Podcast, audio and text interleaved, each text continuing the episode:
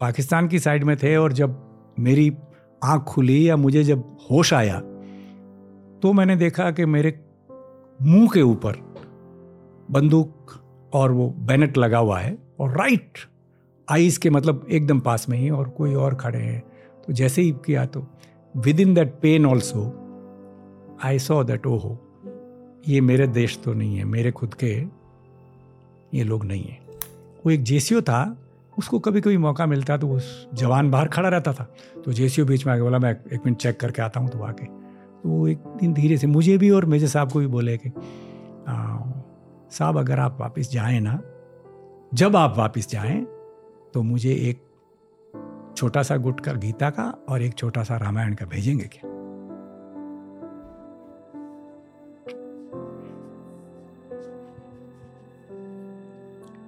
मैंने पूछा साहब आप क्या करेंगे? यू you नो know, ये बंदा मुझे क्या बोलता है? कि साहब मैं अपने ग्रैंड चिल्ड्रन को बताऊँगा कि ये हम लोग थे पहले। आज का पॉडकास्ट एक और मिलिट्री स्पेशल पॉडकास्ट है। मिलिट्री की एक पूरी सीरीज़ बनाई है हमने टीआरएस पर। आज का पॉडकास्ट थोड़ा ज़्यादा इंटेंस है क्योंकि जी आर चौधरी सर की स्टोरी एक लेजेंडरी इंडियन आर्मी स्टोरी है। ये भारतीय फौज के एक बहुत बड़े लेजेंड माने जाते हैं। क्योंकि इन्होंने ऑलमोस्ट एक साल पाकिस्तान में गुजारा as a P O W prisoner of war 1971 war में ये 21 साल के थे, जहाँ इन्होंने हमारे देश के लिए बहुत वीरता से बहुत सारे मिशन सक्सेसफुली अकॉम्प्लिश किए, पर 1971 वॉर के एंड में ये पाकिस्तानी आर्मी के थ्रू पकड़े गए कैप्चर किए गए। एक साल पाकिस्तान में बिताया आज के पॉडकास्ट में इनके नज़रिए जानेंगे, इनकी कहानियाँ जानेंगे और उस एक साल के बारे में और गहराई से जानेंगे। ये काफ़ी ज़्यादा इमोशनली हैवी पॉडकास्ट है तो हो सके तो ये अकेले में सुनिए, पर आई प्रॉमिस यू कि इस पॉडकास्ट के एंड तक आपके दिल के अंदर कुछ बदलेगा। इंडिपेंडेंस डे पर मैं बस ये कहना चाहूँगा कि इस पॉडकास्ट की शुरुआत हुई थी देश के लिए और ये पॉडकास्ट हमेशा भारत के लिए ही ऐसे कहानियों को सेलिब्रेट करता जाएगा। जय हिंद दोस्तों let's support the Indian military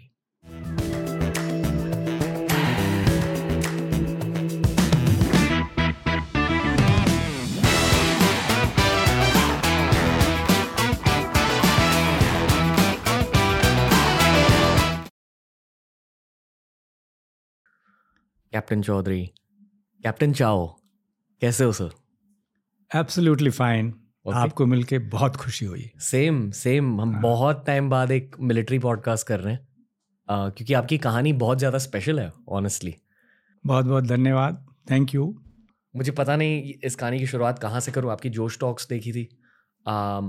honestly um, आज इंटरनेट पर जितने भी लोग मिलिट्री पॉडकास्ट देखते हैं। उन्हें uh, मिलिट्री हिस्ट्री के बारे में थोड़ा बहुत पता है। Yes yes, yes. तो सेवेंटी वन वॉर के बारे में भी थोड़ा बहुत पता है लोगों को। mm-hmm. पर आपका एक अलग ही एक्सपीरियंस रहा है सेवेंटी वन वॉर में would you like to begin sharing your perspective कि uh, हुआ क्या था? हाँ आई जस्ट टेल यू ऐसा है कि मैंने जैसे बताया है जो भी मैंने टेड टॉक किए हैं या जिससे भी वो किए हैं अपना in any case military history is a completely if you take it from uh, पाँच हज़ार साल पहले से लीजिए माइथोलॉजी में लीजिए या उसके बाद में आप uh, हमारी जो विक्रमादित्य जी और उसके बाद के Chandragupta Maurya Ashoka and till down up to 1947 and 48 war and all when Pakistan was created and they attacked us and all और उसके बाद की जो हमारी इंडिपेंडेंस के बाद की जो हिस्ट्री है most of the people in India barring a good lot who really understand military and who want to know about this thing otherwise वो इतना पढ़ते नहीं है। जी। तो हमारी 48 में जो हुआ फिर उसके बाद में 62 में हुआ फिर 65 में हुआ फिर ये 71 जी। And then 99 ji. And after that all though no war but skirmishes in 67 में भी हुए थे when we had taken certain parts back from China and we had taken a bit of you can say revenge of that 62 fiasco because we were not prepared. Hindi चीनी भाई भाई and those people ditch us. Panchsheel से वो लोग अलग हो गए so that's a different story but 1971 war basically we were training in oh Madras हम जब ट्रेनिंग कर रहे थे तो उन्हीं दिनों के अंदर आपको पता है कि बहुत से ये ईस्ट पाकिस्तान के लोग हमारे यहाँ आ गए क्योंकि वहाँ पर ये पाकिस्तान की सेना उनको तंग कर रही थी, अत्याचार कर रही थी उन पर और हमारे देश के लिए इतना मुश्किल हो गया था कि एक करोड़ से ज़्यादा बांग्लादेशी, बंगाली बोलो, आज की तारीख में या उस वक्त के ईस्ट पाकिस्तानी, बंगाली जो हमारे यहाँ आ गए थे तो हमारे जो आसपास के राज्य थे, वहाँ पर उनको सेटल किया। लेकिन to feed such as number of people इतने लोगों को आ, उस वक्त सेवेंटी सेवेंटी वन में और कोई हमारे यहाँ भी अनाज वगैरह का इतना वो कुछ नहीं था बिकॉज़ हमारे यहाँ ड्रॉट्स होते रहते थे। तो ये बड़ा टास्क था। फिर भी हमारे उस वक्त के जो प्रधानमंत्री थे श्रीमती इंदिरा गांधी और हमारा जो आ, मतलब सरकारी तंत्र था उन्होंने बहुत ही अच्छी तरीके से उसको हैंडल किया। पूरे वर्ल्ड में गए लोगों को बताया कि देखिए साहब, हमारे ऊपर ये प्रेशर है। फिर हमारी मिलिट्री से भी जनरल मानिक शाह साहब और दूसरे जो हमारे चीफ्स थे, उनसे बात कर करके कि भाई ये तो होगा नहीं। बिकॉज़ मुजीब साहब को उन्होंने बनाया नहीं, उनको ले गए और बंद कर दिया कराची में, जेल में। और जबकि उनके पास मेजोरिटी थी। तो you know all these things whether it is political या अंतर्राष्ट्रीय या मिलिट्रीली अगर आप देखो तो ये सारी चीज़ें पेपर्स में आती रहती थी। तो हम लोग ट्रेनिंग कर रहे थे तो हमारे को भी पता लगता था कि भाई ये क्या हो रहा है। तो we were also excited and in between you know that जब ये बहुत ज़्यादा प्रेशर हो गया और हम सहन नहीं कर सके और वो लोग हमको धमकियाँ देते थे या या खान वगैरह they were also you know trying to go inside the east Pakistan and attack those guys and अपना खुद के लोगों की रक्षा करते बिकॉज़ उन लोगों को वो बहुत तंग कर रहे थे। उनको मार रहे थे उनको आ, मतलब जो भी जुल्म हो सकता है वो लोग किया जा रहा था उनके ऊपर और प्रेशर हमारे ऊपर था। हमारे देश का कोई लेना देना नहीं। भाई वो पाकिस्तान के दो भाग थे एक हमारे वेस्ट में था कि ईस्ट में था।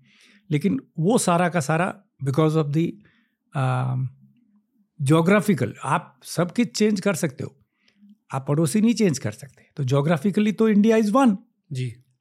भाई आप हिंदुस्तान बोलो या इंडियन सब कॉन्टिनेंट बोलो जी। तो वो प्रेशर के कारण फिर वो वॉर जैसी सिचुएशन बनने लगी। तो हमारे जो उस वक्त के लीडरशिप थे political as well as military leadership इन लोगों ने प्लान किया कि भाई कैसे भी करके बांग्लादेश को मुक्त कराया जाए।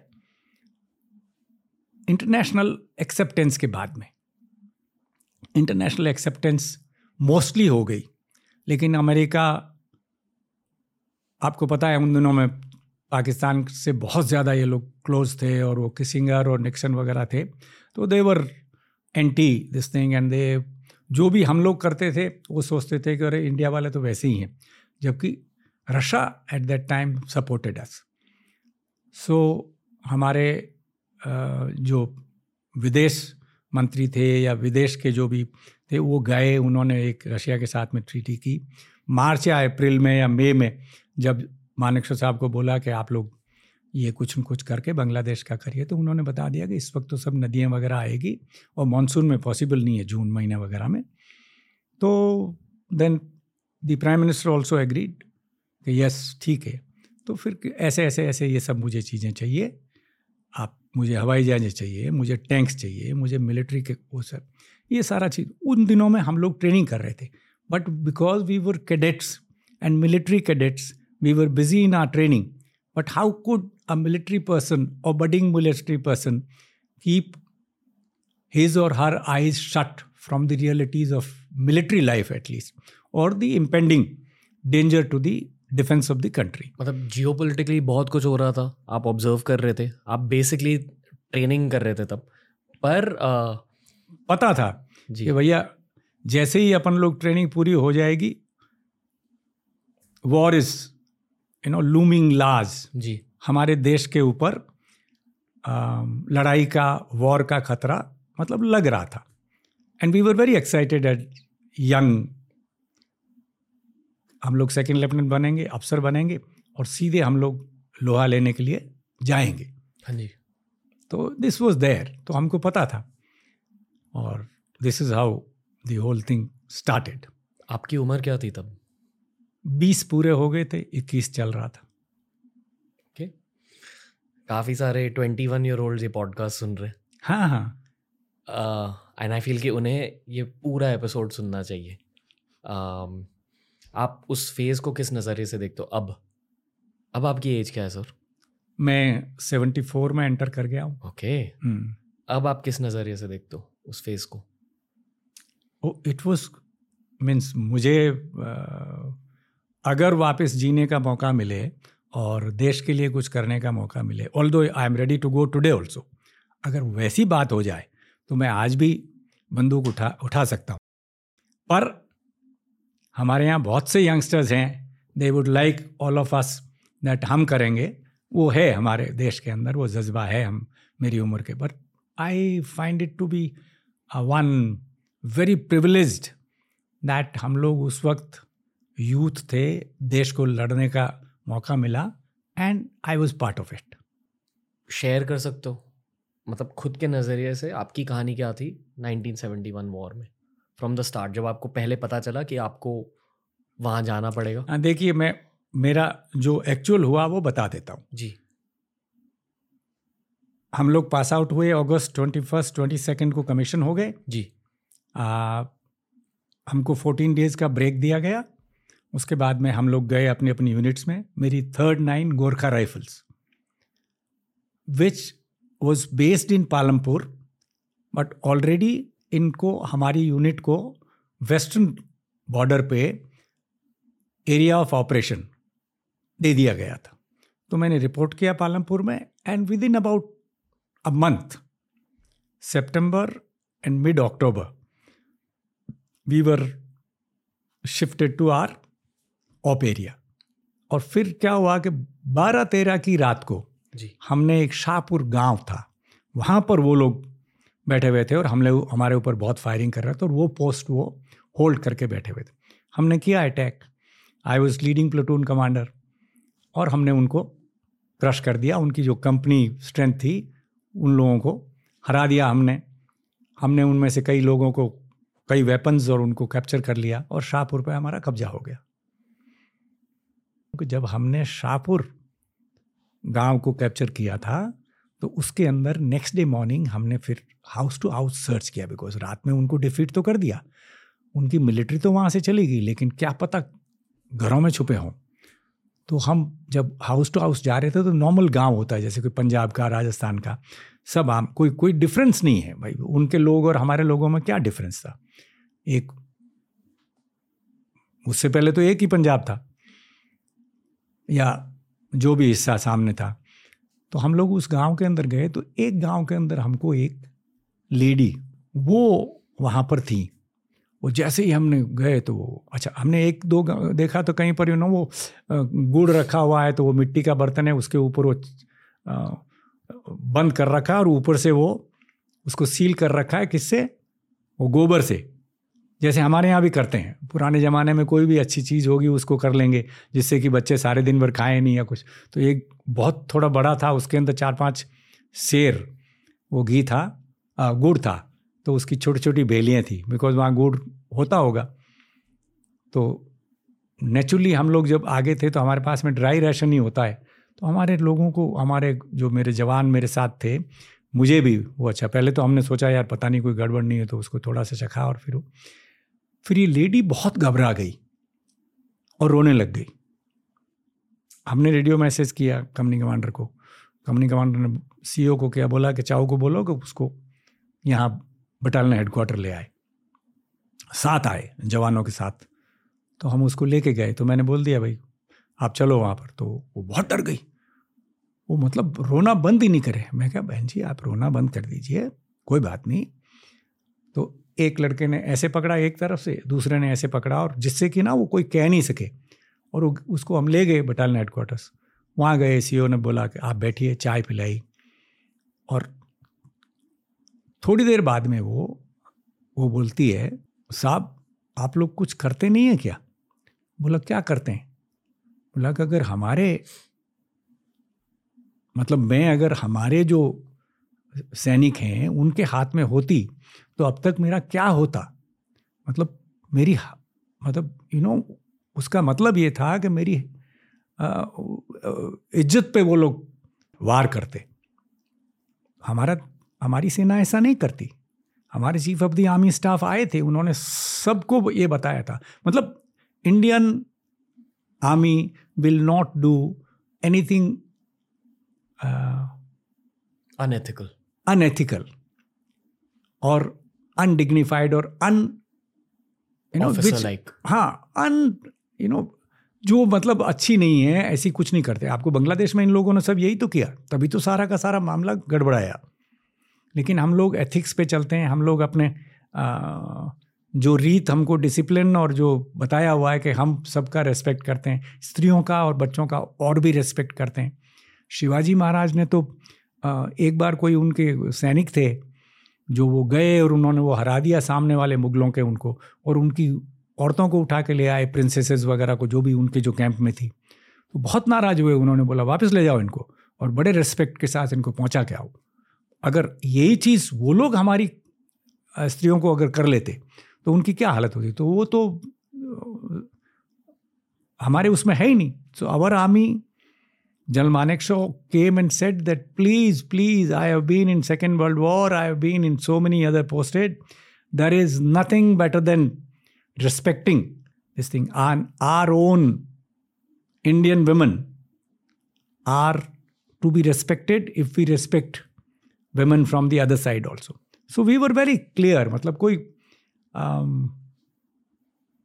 एक परसेंट तो देखो कभी भी ठीक नहीं होता और 99 percent Indian army will never cross the Lakshman rekha of not respecting और डिसरेस्पेक्टिंग वुमन तो उसको जब पता उसने ये जब बोला मतलब this is what she felt कि मैं सेफ़ हूँ मैं आप लोगों के हाथ में हूँ। मैं हमारी खुद के पाकिस्तानी सेना के हाथ में होती तो मुझे नहीं पता मेरा क्या हालत होता। ये उसने खुद ने बोला है। And this is what I want to mention के ये भावना उनके खुद के नागरिकों के अंदर या स्त्रियों के अंदर थी उन दिनों में। मैं इकहत्तर की बात कर रहा हूँ। जी। हम आ गए वापस फिर उस दिन या फोर्टीन फिफ्टीन की नाइट को फिर हम लोगों को टास्क मिला कि हमको शकरगढ़ कैप्चर करना है।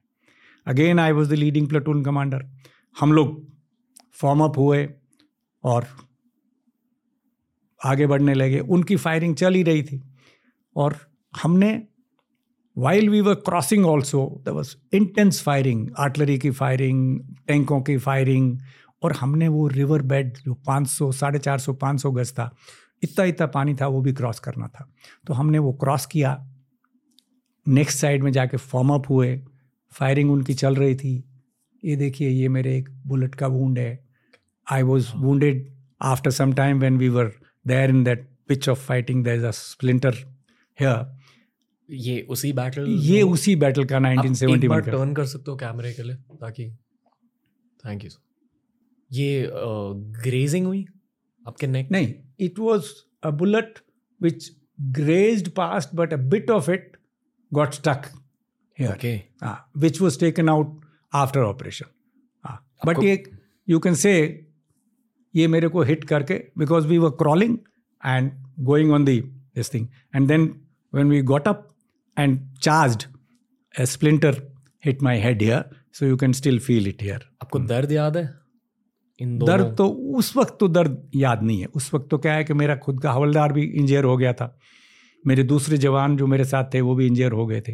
तो मैं अपना खुद का दर्द मुझे याद नहीं है लेकिन जब ब्लीडिंग बहुत ज़्यादा होगी बिकॉज़ मेरे पास शेल पट्टी थी मैंने वो अपने हवलदार को दे दी। उसको ज़्यादा लगी थी हाथ पे और ये साथल पे क्या बोलते हैं इसको? थाई पे। तो एक जगह उसने अपनी पट्टी लगाई मैंने फिर वो दूसरी अपनी पट्टी दे दी। अब मेरा जब ब्लीडिंग ये और ये दोनों होने लग गया तो मैंने अपने मफलर से इसको बांधा। तो फिर थोड़ा सा बस लेकिन हीट ऑफ़ द मोमेंट में मुझे नहीं बिकॉज़ हमको कैप्चर करना था हमने एंड टू एंड फाइट में। वो शकरगढ़ जो हमारा टास्क था छतराना छतराना का हमारे पास में बैटल ऑनर है थर्ड नाइन गोरखा राइफल्स के पास मेरी जो यूनिट है उसमें। जी। हमने छतराना कैप्चर किया। और छतराना पे कब्जा किया जो part of our company and battalion objective था हमने उनको पाकिस्तानियों को हरा के और उसमें हमारी कैजुअलिटीज भी बहुत हुई हम लोग हमारे कुछ लोग मारे भी गए कुछ आ, मतलब इंजिया जिसको बोलते हैं they were in battle like I was. My even company commander received uh, this thing. हमारे एक मेजर सुरवे साहब थे उनके भी गोली लगी वो दूसरी कंपनी के कमांडर थे, मेरी कंपनी के सूद साहब थे। तो हम लोगों ने वो जो फ्रंट में जो आगे फॉरवर्ड कंपनीज़ थी एंड मेरी लीडिंग प्लेटून थी, हम लोगों ने वो कैप्चर किया अपना टास्क और third nine G R won Chhatrana we got a Chhatrana को जाके वहाँ हमने अपने झंडे गाड़ दिए और उनको वहाँ से हटा दिया।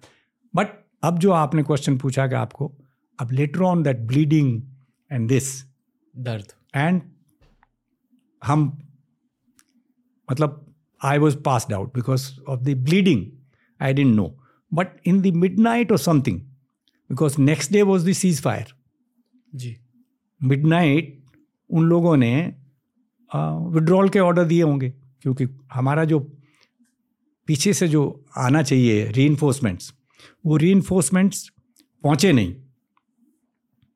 और क्यों नहीं पहुँचे? Whether it was because of भाई सीज फायर डिक्लेयर हो गया या ऑर्डर्स ऐसे आए ऊपर से तो हम लोग जो आगे गए हुए थे, और जो विड्रॉ कर सके उन लोगों ने तो कर लिया होगा, जो जो रियर में जो कंपनीज़ थी। लेकिन जो हम लोग बैटल में फंस गए थे और जो इंजर्ड हो गए थे, या जो वुंडेड थे और आ नहीं सके, और जो डेड बॉडीज़ जो साथ में थी जिनको वो ले जा नहीं सके, जैसे हम लोग डेड बॉडी टाइप ही थे तो वो लोग फिर पाकिस्तानियों ने नेक्स्ट डे हम लोग प्रिजनर ऑफ़ वॉर हो गए because the war is over और राधा सीज फायर हो गया। तो जो भी मतलब उस साइड में थे, उनका तो वही होना है ना।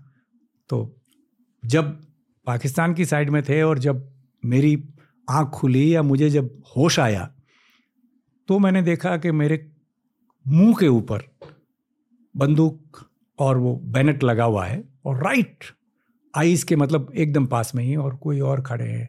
तो जैसे ही किया तो within that pain also I saw that ओ हो ये मेरे देश तो नहीं है, मेरे खुद के ये लोग नहीं हैं। तो पता लग गया कि भाई, पर ये ज़रूर था कि हमने अपना जो टास्क था वो कंप्लीट किया। वहाँ हमने अपनी जीत दर्ज की पर अब मैं अपने खुद के देश के मेरे खुद के जो मेरे बटालियन के जो जवान और अफसर हैं उनके बीच में नहीं हूँ। प्लस आप इंजर्ड थे। Badly wounded not very grievous but मतलब चेहरे पे दो चीज़ें माथे पे और चेहरे पे। और यहाँ से जब ब्लीडिंग शुरू होता है तो यू नो दैट वो पूरा का पूरा ऐसे। And then you have not even applied मतलब मेडिकल एड दैट क्या बोलते हैं फ़ील्ड पट्टी जो बोलते हैं ना जो कि भाई आप इंजर हो जाए तो उसको लगा दीजिए सो दैट ब्लीडिंग उससे रुक जाए। Okay. फिर क्या हुआ सर? क्या याद है आपको? अब वो उस वक्त उन लोगों ने मतलब ले जाके जो भी थोड़े मेरे को मतलब मैं मेरा खुद का कहूँगा ले गए किसी एक जगह पे और ग्राउंड पे ही लिटा दिया। तो ग्राउंड पे जब लिटा दिया तो मेरे को ये दर्द हो रहा था। तो कोई आया बोला ओए सम यू नो कोई आ, कोई गोली थी वो अब कोई पट्टी वट्टी कुछ नहीं की। और फिर उसके बाद में उन्होंने जैसे हैं वैसे ही फेंक के गाड़ी के अंदर मतलब टिंगा टोली करके जिसको बोलते हैं ना रा, राजस्थानी के अंदर एक ने पाँव पकड़े एक ने हाथ पकड़े और गाड़ी के अंदर। जवानों को हमको सबको और ब्लाइंड फोल्ड कर दिया हाथ बाँध दिए पाँव बाँध दिए और फिर ऐसे करके उसमें डाल दिए। पर आपसे वो लोग बात कर रहे थे? नहीं नहीं पहले तो गालियाँ बात का मतलब ही नहीं होता। गालियाँ किक्स पंचिंग कोई बात बूत नहीं। इनिशियली थोड़ा सा किसी ने आँखें बंदी हुई थी और पूछा क्या नाम है? ये है वो है। और फिर एक कोई छोटी सी गोली यहाँ पर एपीसी होगी जो भी। और कोई पट्टी वट्टी कुछ नहीं, जो मेरा खुद का बंधा हुआ था, मेरा मफलर, उसी और ले गए। अब रास्ते के अंदर जब जा रहे हैं तो उनका कोई पता नहीं कहाँ ले जा रहे थे और एक जगह रोक के एक कोई वो, मुझे उसका नाम कभी कभी याद आता है। एक उनका कोई लेफ्टिनेंट था, उसने बोला कि, ओए! फिर नीचे डाला वापस सबको, खड़ा किया और एक दीवार के पास खड़ा कर दिया।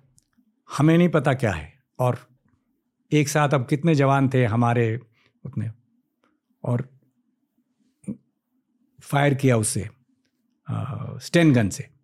वो जितने भी बत्तीस राउंड आते हैं या अट्ठाईस राउंड जितने भरे हुए थे वो फायर करके अब एक दो उसमें मर गए हम लोगों के सबके पाँव बंधे थे हाथ बंधे थे आँख बंद थी लेकिन उसने कर दिया बिकॉज़ उनमें कई लोग ऐसे कर रहे मार दो सालों को, ये कर दो, वो मतलब whatever they but we were all standing with no मतलब हम देख भी नहीं सकते क्या हो रहा है। Whoever died died but I again survive some of my colleague survive और उन लोगों ने वापस उसमें डाल दिया। फिर थोड़ा से और ले गए और मेरे को वापस नीचे उतारा उन्होंने। नीचे उतारा और मेरी पट्टी खोली और सामने वो वो उनका सम लेफ्टिनेंट मुझे उसका नाम नहीं याद आ रहा है। तो वो ये वूंडेड और इनके दूसरे उस टाइप का वो ये काम करता था। उसने बोला है हवलदार, वाइट, तेरी गन दे। तो इसने अपनी बंदूक दे दी। और मेरे हाथ ऐसे बंधे हुए थे। उसने वो बंदूक ली और मेरे सीने पर रख के मैं ऐसे ही खड़ा। और उसने यहाँ से करके उसको फायर कर दिया। मतलब मेरे कोनी और मेरे बदन के बीच में से। और ये बोलते, ओए तू कॉक करके दी मैनू। लोडेड बोला सर तुसी मंगी। और उसने फायर कर दिया, फिर उसको दिया। और fire then he punch me here and there bastard क्या आप हमको अरेबियन सी में डालोगे? हैं? तू जानता तेरे प्राइम मिनिस्टर नू। मैं कैसा? मैं तो सिर्फ़ मेरे सीईओ को जानता हूँ। और यूँ तो नाम तो प्राइम मिनिस्टर का हम भी जानते हैं। बोला, क्या हम तुम काफिर लोग क्या हमको समुद्र में डालोगे? हमको मार दोगे? हम ऐसे कर देंगे एंड वैसे कर देंगे एंड हमारा सदर ने ऐसे बोला है, ये वगैरह नॉल और फिर गालियाँ गोलियाँ दे के वापस उछाल के उसके अंदर। मतलब दिस ऑल्सो एंड मुझे उसका नाम याद आ जाएगा तो you know he was just some category था वो मेडिकल कैटेगरी डाउन था, इसलिए यही काम करता था। But frustrated follow and after he fires the this thing he is asking him को तू मैंने लोड करके दिता और लोड करके ही देगा वो अगर तू मांग रहा है बंदूक तो तो उसको तो पता है कि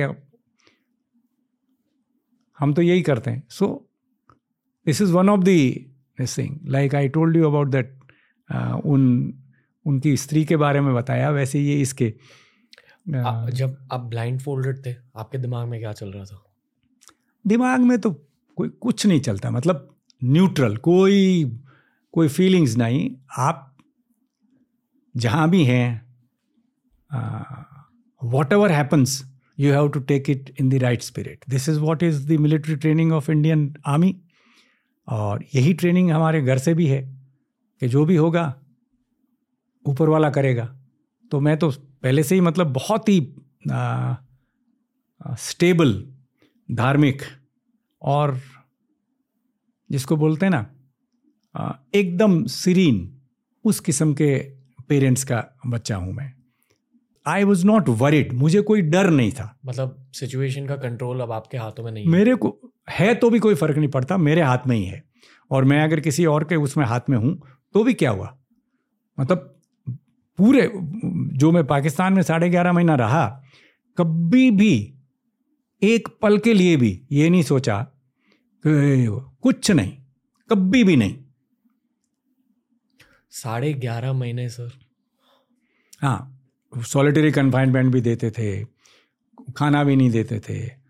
कई बार मतलब प्रोवोक भी करते थे। एक बार जब मेरी दाढ़ी बना रहा था तो वो बोल रहा है और तो सी और मतलब वो उनकी जो गालियाँ होती है और ऐसे करते और वो मेरी दाढ़ी बना रहा है। और मुझे अच्छा नहीं लगा। तो तो मैंने कहा, नहीं बनाऊँगा। तो सामने से वो सेंट्री देख रहा था लायलपुर फोर्ट वाला। और उसने शिकायत की तो एक कोई आया उनका अफसर मैं कहा, सर, मैं नहीं बनाऊँगा। अगर ये मेरे को गाली देगा या मेरे देश के बारे में या धर्म के बारे में कुछ भी बोलेगा तो बोला, क्या हो गया? ये, वो करना। मैंने कहा, साहब, जो भी बात करनी है, ये मतलब अपना, ये दाढ़ी बनाने के लिए दाढ़ी बनाए। क्यों मुझे काफिर बोले? क्यों माँ बहन की गालियाँ बोले? मैं नहीं कटाऊँगा इससे। तो फिर उन लोगों ने मुझे सॉलिटरी कन्फाइनमेंट दे दिया। एक सेल में बंद कर दिया। और जहाँ मच्छर ही मच्छर। और बड़ा मतलब अब नेक्स्ट डे क्योंकि दाढ़ी तो वो बनाएँगे ही बनाएँगे, कि भाई कहीं भाग ना जाए या कहीं कुछ नहीं। दाढ़ी कितनी थी दाढ़ी? बस इतनी सी दाढ़ी जितनी आपकी है ना, उससे भी नहीं। तो नेक्स्ट डे दूसरा नहीं आया। ये नहीं आया जो ये वहाँ का जो पाकिस्तानी था। ये जो नहीं आया था, ये भी कैदी था। लेकिन ये हमारे हिंदुस्तान से उधर गया हुआ था। तो वो इंडिया के पंजाब से पाकिस्तानी पंजाब में क्रॉस हो गया था नाइनटीन फोर्टी सेवन में, उसकी फैमिली। ये आया, ये कैदी था, इसने कुछ किया होगा तो उसी जेल के अंदर हम लोग जो जो लायलपुर फोर्ट में थे तो पार्ट ऑफ़ उस जेल में उनके कैदियों को भी रखा हुआ था। इनफैक्ट जिस सेल के अंदर मैं बंद था, वहाँ भुट्टो साहब को भी रखा था। याया साहब ने या उससे पहले अयूब ने किसी ने भुट्टो साहब को उस जेल में पहले रख रखा था, जो बाद में प्राइम मिनिस्टर भी बन गए भुट्टो साहब। तो मेहरोत्रा साहब थे captain Mehrotra and me we were both partners in that तो मैं जो आपको बता रहा था ना तो वो नाई मेरे को जब करे तो मुझे बहुत मच्छर काट गए रात को। तो मैंने उसको बोला, यार ऐसे ऐसे मेरे को बोला, साहब जी, मैं वो फिर खुल गया वो। और वो संतरी थोड़ा सा दूर खड़ा था। बोलता है मैं तो साहब उधर से इतने आ गया। ऐसे बड़ा, मैनू वापस हिंदुस्तान जाना। मैंने कहा, यार, हम तो खुद यहाँ पर, यहाँ बैठे हुए हैं। क्या हो गया? बोला, नहीं साहब, इधर कुछ भी नहीं। मैं बड़ा मिस करता उधर। मैं भाई, तुमको क्या हो गया? तो बोला, साहब, ऐसे ही मैं जा रहा था तो मेरी बहन को किसी ने छेड़ दिया तो मैंने उसको मतलब इंजर कर दिया तो मुझे जेल हो गई थी। तो बस के अंदर हम जा रहे थे। तो फिर बोला साहब मैं आपको ये एक छोटी सी बॉटल थी उसने। डिटॉल है ये देता हूँ ये आप रगड़ देना। मैंने क्या के लिए हाँ। बोला आप रगड़ देना। अच्छा मैंने रगड़ दिया लेकिन मैंने क्या किया उसको डाइल्यूट किए बिना ही रगड़ दिया तो पूरी मेरी स्किन जल गई जगह जगह और मच्छर कोई उससे कोई रुकता नहीं थोड़ी देर बाद में। पर he was a good chap और बड़ा वो तो मैंने कहा आपको किसी ने देख लिया तो बोला नहीं साहब मैं कुछ कर लाऊँगा मैं कहा भाई ठीक है। ही उस मतलब आप देखिए कि एक बंदा ऐसा और दूसरा बंदा तो तरह तरह के लोग मतलब ऐसे होते हैं वहाँ पर। फिर आपको पता पता है शिमला एग्रीमेंट हो गया। Sir sorry we'll have to talk a little bit more हाँ। मुझे थोड़ा और जानना है hmm. इस फ़ेज़ के बारे में स्पेशली जब आपको पहली बार उस जेल लेके गए? उससे पहले मैं रावलपिंडी हॉस्पिटल में था। अब मैं जो बता रहा था ना कि वहाँ ले गए फिर हमको वहाँ ले गए। ये गोली वगैरह का कांड हुआ फिर हमको पहले ले गए जेल के अंदर रावलपिंडी की। जी। वहाँ जेल के अंदर रात को रहे तो मेरा ये ब्लीडिंग बहुत ज़्यादा हो गया। अब सहन करने लायक नहीं था। तो मुझे एक सेल में डाला नीचे ही। तो वहाँ पर एक छोटा सा पत्थर था छीण नहीं होती है जो अपन पट्टी जो लगाते हैं वैसे। तो वो पट्टी थी और वहाँ नीचे मतलब समझिए इतनी सी ठीक है ना? अब छोटी थी तो अब मैं अगर अपना सर वहाँ पर रखूँ तो मेरे पाँव लटकें। तो मैंने उनको बोला कि मुझे कोई ये दे दीजिए, बहुत पेन होता है बिकॉज़ ऊपर से भी ब्लीडिंग करके मेरे शरीर में जा रहा था और ये वाला तो जा ही रहा था। तो वो एक उनका कोई मेजर साहब था तो बोलता है, बड़ी काफिर तेनू, ये चाहिए और बहुत ज़ोर से गालियाँ वालियाँ बोले और मैंने कहा, साहब, दे दीजिए। मतलब इतना ज़्यादा तो आप बोल नहीं सकते जितना मैं अभी बोल रहा हूँ। तो और फिर बोला, कौन हो तू? मैं साहब, मैं second lieutenant G R Chaudhary, मैं ऐसे। बोला, नहीं, तू, तेरा की है, तू, जाति की है तेरी? मैं कहा, साहब, मैं तो जाट हूँ। तो बोला, तू कितना जाट हो सकता है? जाट तो असिया तू काफिर। मतलब that fellow didn't even know that हम लोग सब एक ही थे। ये तो हमारे जो जो भी हमारे राजा या जो भी हमारे उच्च लोग थे, वो हमें बचा नहीं सके। तो या तो हमारा पूरा गाँव कन्वर्ट हो गया, या हमारे कुछ लोग जो पुअर थे और निचले तबके के थे, वो कन्वर्ट हो गए। बाकी अपनी मर्ज़ी से कौन कन्वर्ट हुआ? लेकिन ये कहना कि वो लोग डिफरेंट है और वो लोग कुछ जाति के हैं और हम लोग कुछ और जाति के every caste you will find among the Pakistanis मतलब हर कास्ट के लोग कन्वर्ट हुए from top to bottom bottom more because उनको किस, कोई बचाने वाला नहीं था, उनकी कोई रक्षा करने वाला नहीं था। तो उनको तो एनमास ही लोग कन्वर्ट कर, करवाते गए, लेकिन वो सारे के सारे इंडियन सब कॉन्टिनेंट के हैं, हमारे जम्बूद्वीप के हैं, भारतवर्ष के हैं, जो सदियों से पाँच हज़ार साल पुरानी संस्कृति हमारी। वो बाहर से नहीं आए कोई, बाहर से जो आए वो क्या, एक, दो, पाँच, दस, चार, वो तो हमारे जैसे हो गए। गालिबनी शेर व शायरी करता था। नहीं उर्दू के अंदर करता था। उर्दू तो हमारी लैंग्वेज है। लखनऊ में डेवलप हुई है। तो वो लोग थोड़ी है। कोई ये आप समझते हो, अरब या अफ़गानिस्तान या वहाँ के कोई, कंधार वॉज़ ऑल्सो आवर्स तो सब वही है स्टॉक वही है। पर this is how it is फिर पता नहीं आफ्टर सम टाइम एक बंदा आया। खाने पीना तो मतलब ही नहीं होता because I had two holes one here and one here तो कोई भी चीज़ डालेंगे वो तो बाहर निकल जाएगा बिकॉज़ यहाँ तीन उंगलियाँ अंदर जा सकती थी। oh. तो आ, आए फिर उसने एक मुझे आ, एक बोरी रखी कट्टा दूर से भर के। धूल से भरा हुआ कट्टा यहाँ पर रखा तो थोड़ा मेरे को वो ऐसे।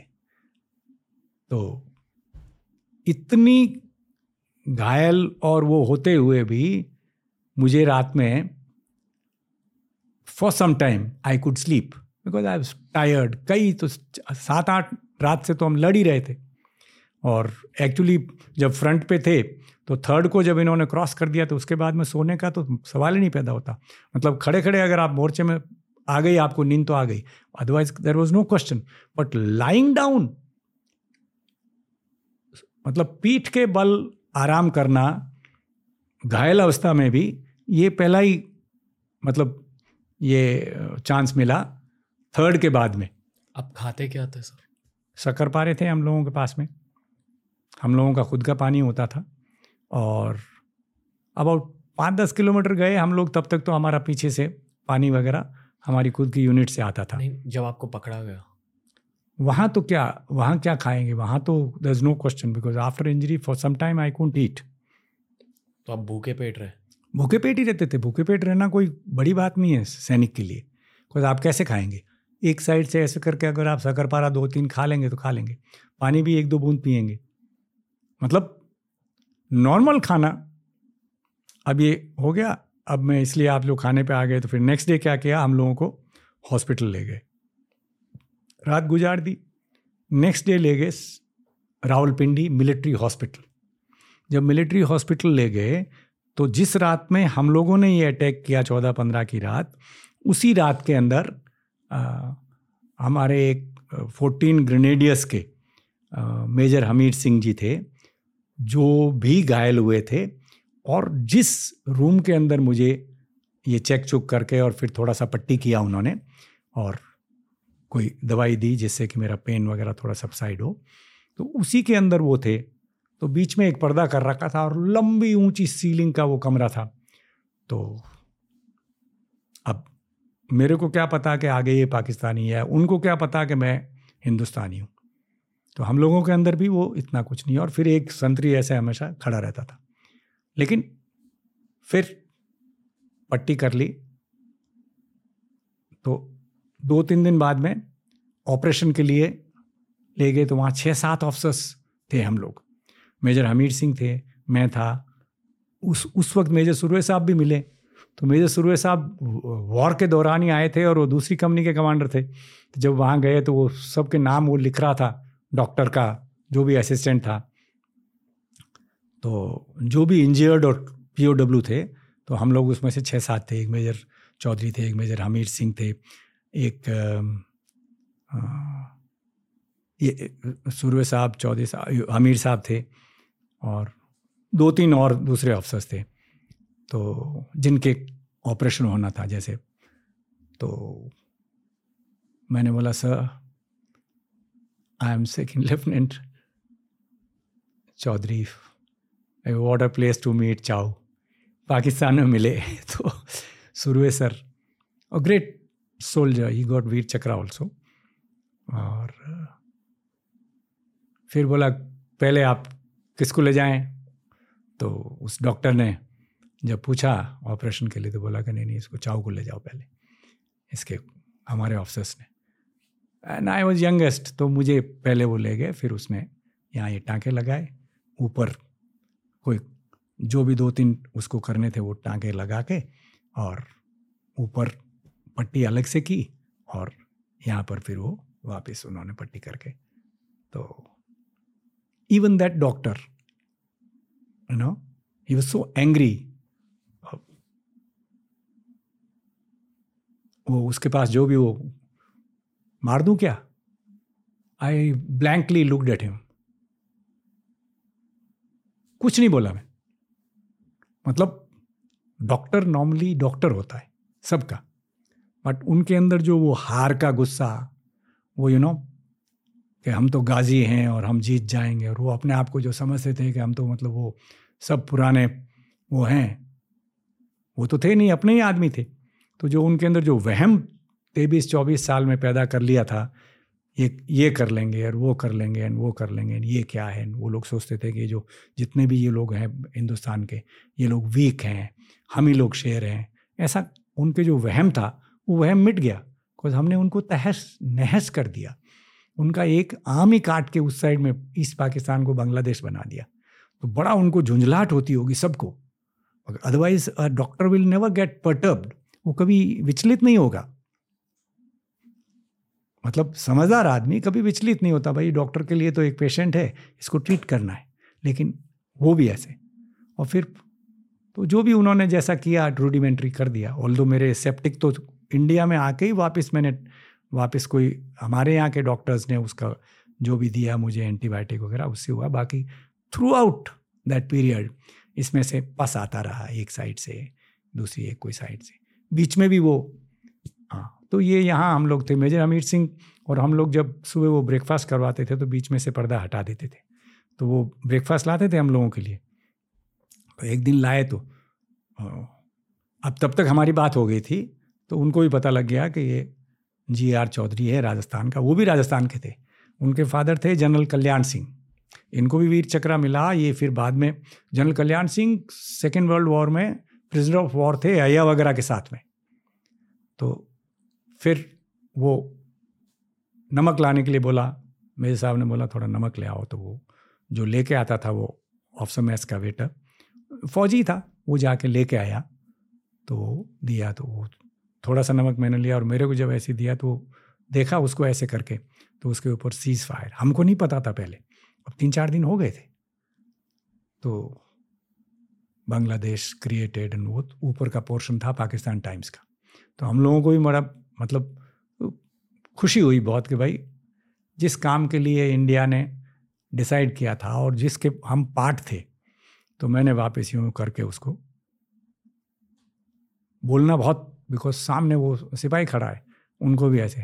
तो बात भी नहीं करते थे तो बहुत कम। दे डिंट अलाउ कभी कभार करते थे। एक बड़ी नर्स थी उनकी बड़ी लंबी चौड़ी वो बहुत अच्छी थी। हेलो सर वो आके बात करती थी। हम उनको सिस्टर बोलते थे। तो इवन उनका सिपाही टोकता था। है लेफ्टिनेंट मेजर बात मत करो। वो बात करने देती थी। एक दूसरा जेसीओ था बलूच उसकी भी ड्यूटी लगती थी। कभी रात में या दिन में वो आता था। वो बात करता था। क्या क्या बोलते थे वो? अब ये मेजर हमीर सर और हमारी जो हम बहुत खुश हुए। तो आँखों आँखों में कि हाँ भाई जीत गए और बहुत बढ़िया बात है। और वही उनका फ्रस्ट्रेशन का कारण था। ये तो जो लेडी थी वो तो अच्छी तरह से बात करती थी जो हेड नर्स थी वो एक जेसीओ था उसको कभी कभी मौका मिलता तो उस जवान बाहर खड़ा रहता था।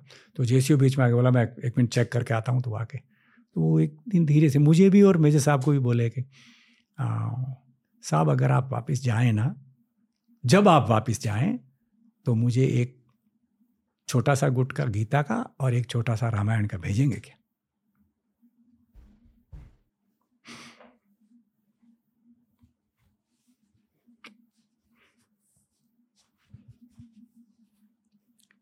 मैंने पूछा, साहब, आप क्या करेंगे?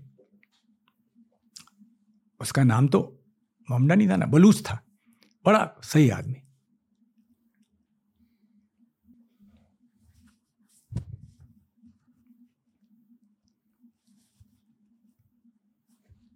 यू नो ये बंदा मुझे क्या बोलता है? मेरे साहब भी सुन रहे थे। And surprisingly the Johnny also didn't disturb जो उनका सिपाही जो बहुत एग्रेसिव रहता था कि साहब, मैं अपने ग्रैंड चिल्ड्रन को बताऊँगा कि ये हम लोग थे पहले। हाँ मतलब आई एम वेरी इम्प्रेस्ड कि देखिए बेसिकली हम सारे इंसान एक ही हैं और अगर उनमें भी कुछ लोग ऐसे हैं जो ये सोचते हैं कि हम लोग सब एक हैं तो it's a great thing humanity और वैसे भी बॉस मतलब एक कितनी बड़ी बात है कि एक आदमी जिसके पुरखे कन्वर्ट हो गए उसमें इतनी अक्ल है और इतनी आम, समझदारी है कि वो अपने पोते पोतियों को ये बताएगा कि ये पहले हम लोग थे। वैसे भी बोलते हैं ना कि भगवान वो वाल्मीकि जी का आश्रम शायद बलूचिस्तान में ही है जहाँ अब ये कितना कौन और अपनी एक हिंगलाज माता का वहाँ मंदिर है बहुत बड़ा। लोग जाते हैं यहाँ से राजस्थान से और पंजाब से और बाकी हमारे एरिया से। दर्शन करने के लिए।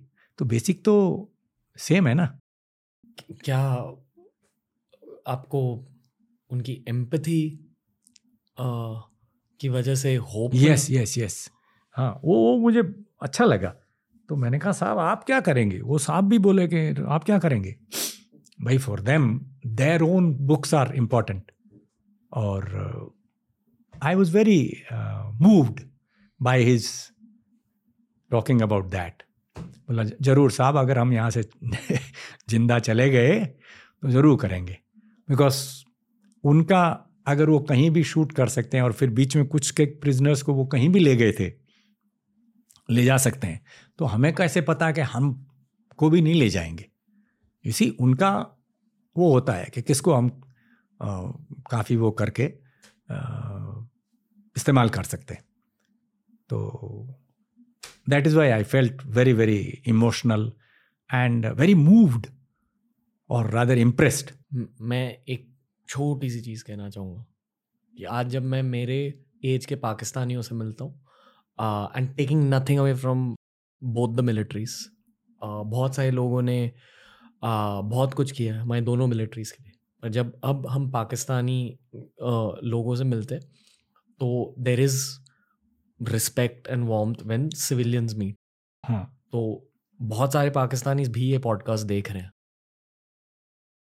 ऑनेस्टली ऐसी बातें सुनकर ना मुझे ब्रिटिशर्स पर बहुत ज़्यादा गुस्सा आता है कि एक देश को डिवाइड कर दे और ऐसे सिचुएशंस क्रिएट कर दे। आ, आप ऐसी चीज़ों के बारे में सोचते हो अभी? या तभी सोच बहुत थे? बहुत अब ब्रिटिशर्स तो देखिए साहब वेस्टर्न्स का यही था उनका देश को क्या? वो सोच रहे थे रशा आगे बढ़ जाएगा, इनको एक अगर रख दिया तो हिंदुस्तान बहुत पावरफुल हो जाएगा रशा से मिल जाएँगे। अमेरिका और जो वेस्टर्न है, उस लोगों की यही सोच थी कि we create one Muslim country so that that is with us and can you imagine it was with them and even today it is with them so that was there this thing लेकिन ये जो आपने बात बताई ना, मैं पाकिस्तानियों की बात बताता हूँ कि अब जब मैं रिटायर हो गया आर्मी से, और उसके बाद में मेरे स्टेट बैंक ऑफ़ इंडिया से, जहाँ से मैं, मेरी ज़्यादा सर्विस मैंने ये की है नेवी और आर्मी को छोड़ के उसके बाद में तो मैं अपने बच्चों के साथ मैं यूरोप घूमने के लिए गया। तो इटली में हम गए तो एक जगह एक रेस्टोरेंट था, Indo Park tandoori chicken centre. क्योंकि उसके आगे ही बॉम्बे आई थिंक ये रोम की बात होगी या कोई दूसरा टाउन इटली का। वहाँ बॉम्बे करके एक रेस्टोरेंट है, जहाँ पर हम लोगों को लंच कराया उस ग्रुप में। हम लोग गए थे थॉमस कुक के उसमें चालीस पचास इंडियंस तो खाना खा लिया वहाँ पर। वहाँ एकदम इंडियन खाना मिलता है। खाना खा के तो वो लोग, बाकी लोग खा रहे थे तो मैं थोड़ा बाहर आके तो मुझे वो जब जा रहे थे हम लोग, बस रोकी, उससे पैदल बीस एक कदम, बीस मीटर यूँ जाओ और तीस चालीस मीटर यूँ जाओ तो वो, ये हमारा इंडियन रेस्टोरेंट था which was run by some Sardarji and this was up तो मेरे को थोड़ा सा क्यूरियोसिटी हुआ, मैं उसको जाके पूछा, क्या नाम है? उसने कुछ नाम बताया, रफ़ीक भाई या जो भी। मैं कहा आपने ये कैसे लिखा? बोला, साहब, एक कोई गल है। मैं कहा, कैसे? क्या साहब, ये इंडिया वाले ही ज़्यादा आते हैं। पहली बात तो। और फिर यहाँ पर हम लोग बहुत दोस्त हैं। यहाँ हमारे यहाँ कोई इंडिया पाकिस्तान नहीं है। और और फिर मैंने कहा, कैसे, क्या बोला साहब? ज़्यादातर इंडियंस ही आते हैं और तंदूरी चिकन खाने के लिए मेरे यहाँ पर तो मेरे जो कस्टमर्स हैं, उसमें नाइन्टी परसेंट इंडियंस है। दस परसेंट पाकिस्तानी है। Because that is the size of the people which go to Europe from the countries both this countries इसी दौरान हम लोग जब गए तो तेरह चौदह कंट्रीज़ गए तो one of the country whether it was France और नेदरलैंड्स रस्ते में कहीं फिर वो रोकते हैं और वहाँ पर वो उनके वो होते हैं ना मॉल्स वगैरह, जहाँ पर आप थोड़ा सा रुकेंगे, कुछ स्नैक्स वगैरह लेंगे। तो there was this pair of two Pakistanis who also had a shop there but they were in that country और वो वहाँ गए तो जैसे ही वो बातचीत की तो बोला, साहब, हम पाकिस्तान से हैं। मैंने अपना जब बताया तो बोला, साहब, आप इंडिया से आए? मतलब हाँ। तो हम लोग पाकिस्तान से ऐसे ऐसे करके बोला, साहब, ये लीजिए ना। मैंने कहा, नहीं, हम अपना खरीद के ले लेंगे।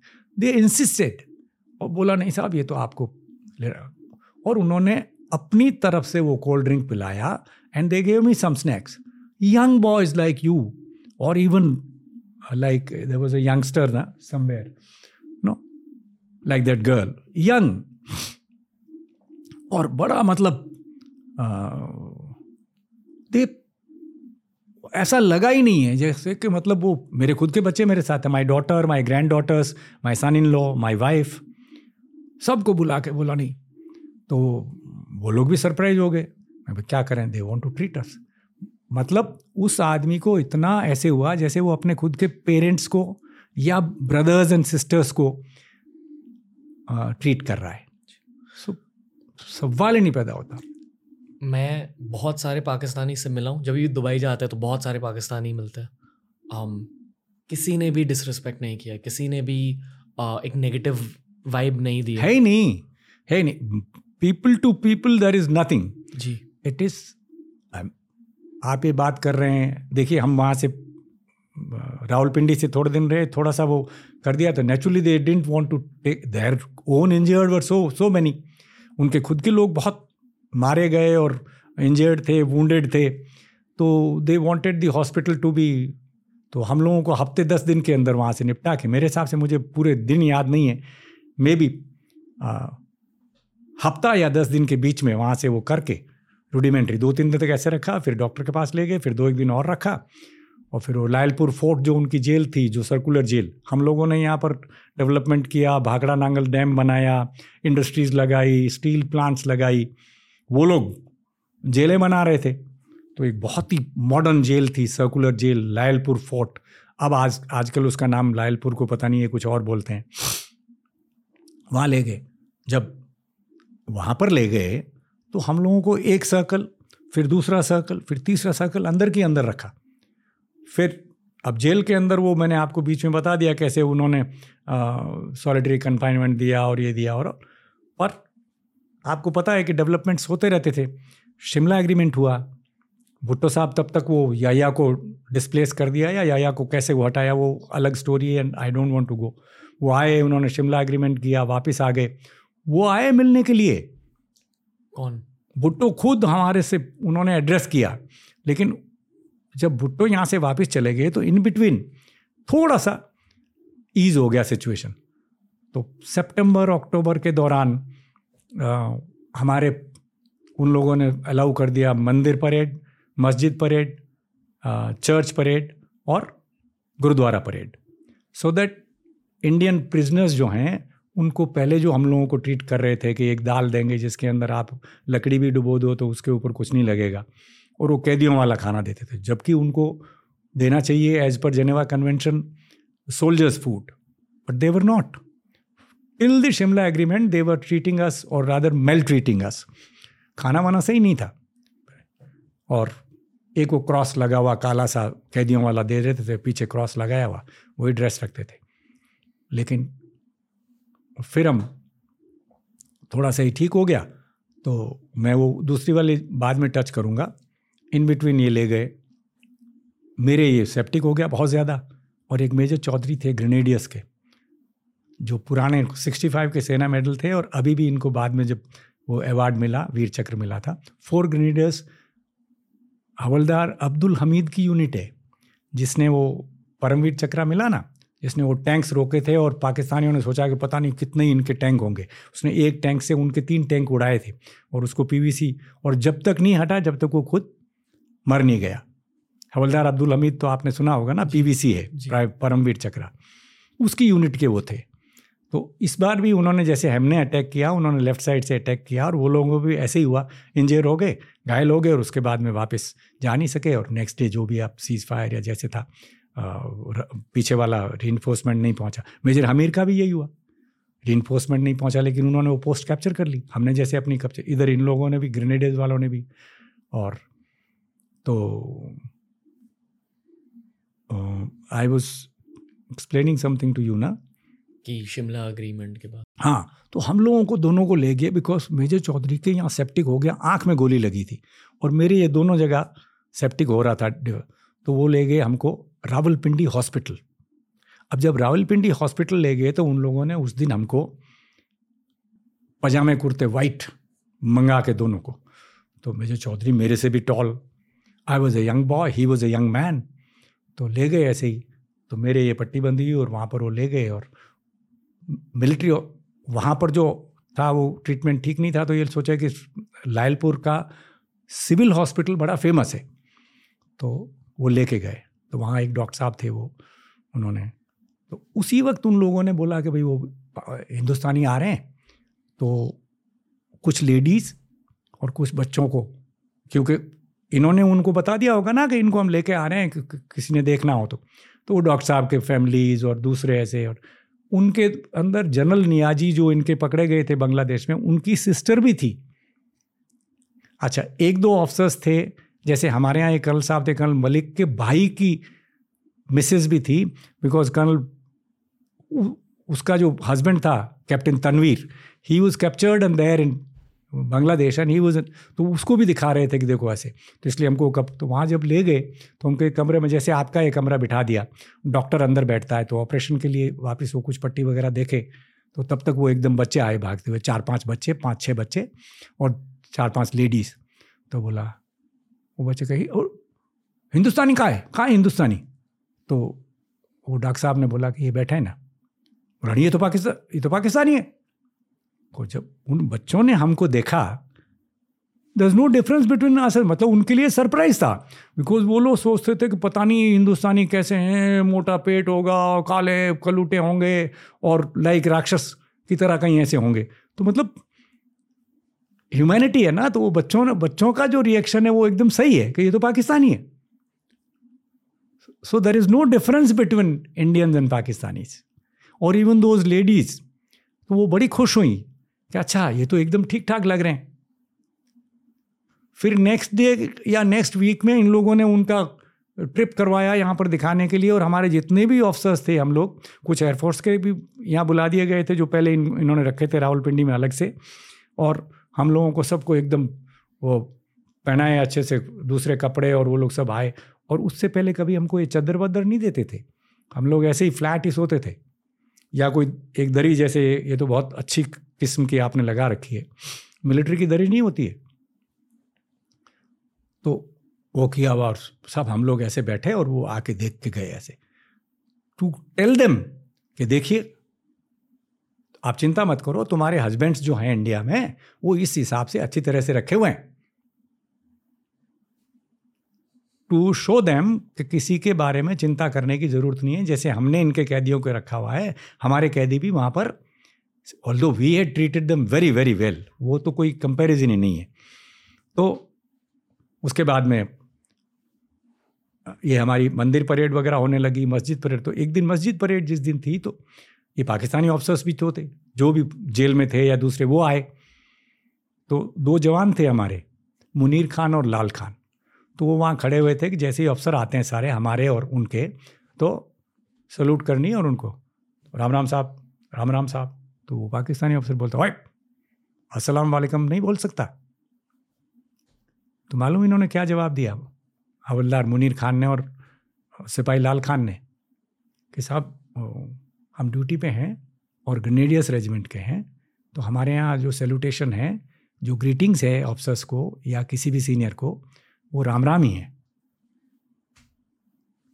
अगर मैं सिविल ड्रेस में होऊँगा या बाहर कहीं मिलूँगा आपको नमाज़ पढ़ने के लिए मस्जिद में जा रहा हूँ या वैसे ही कहीं तो मैं आपको अस्सलाम वालेकुम बोलूँगा।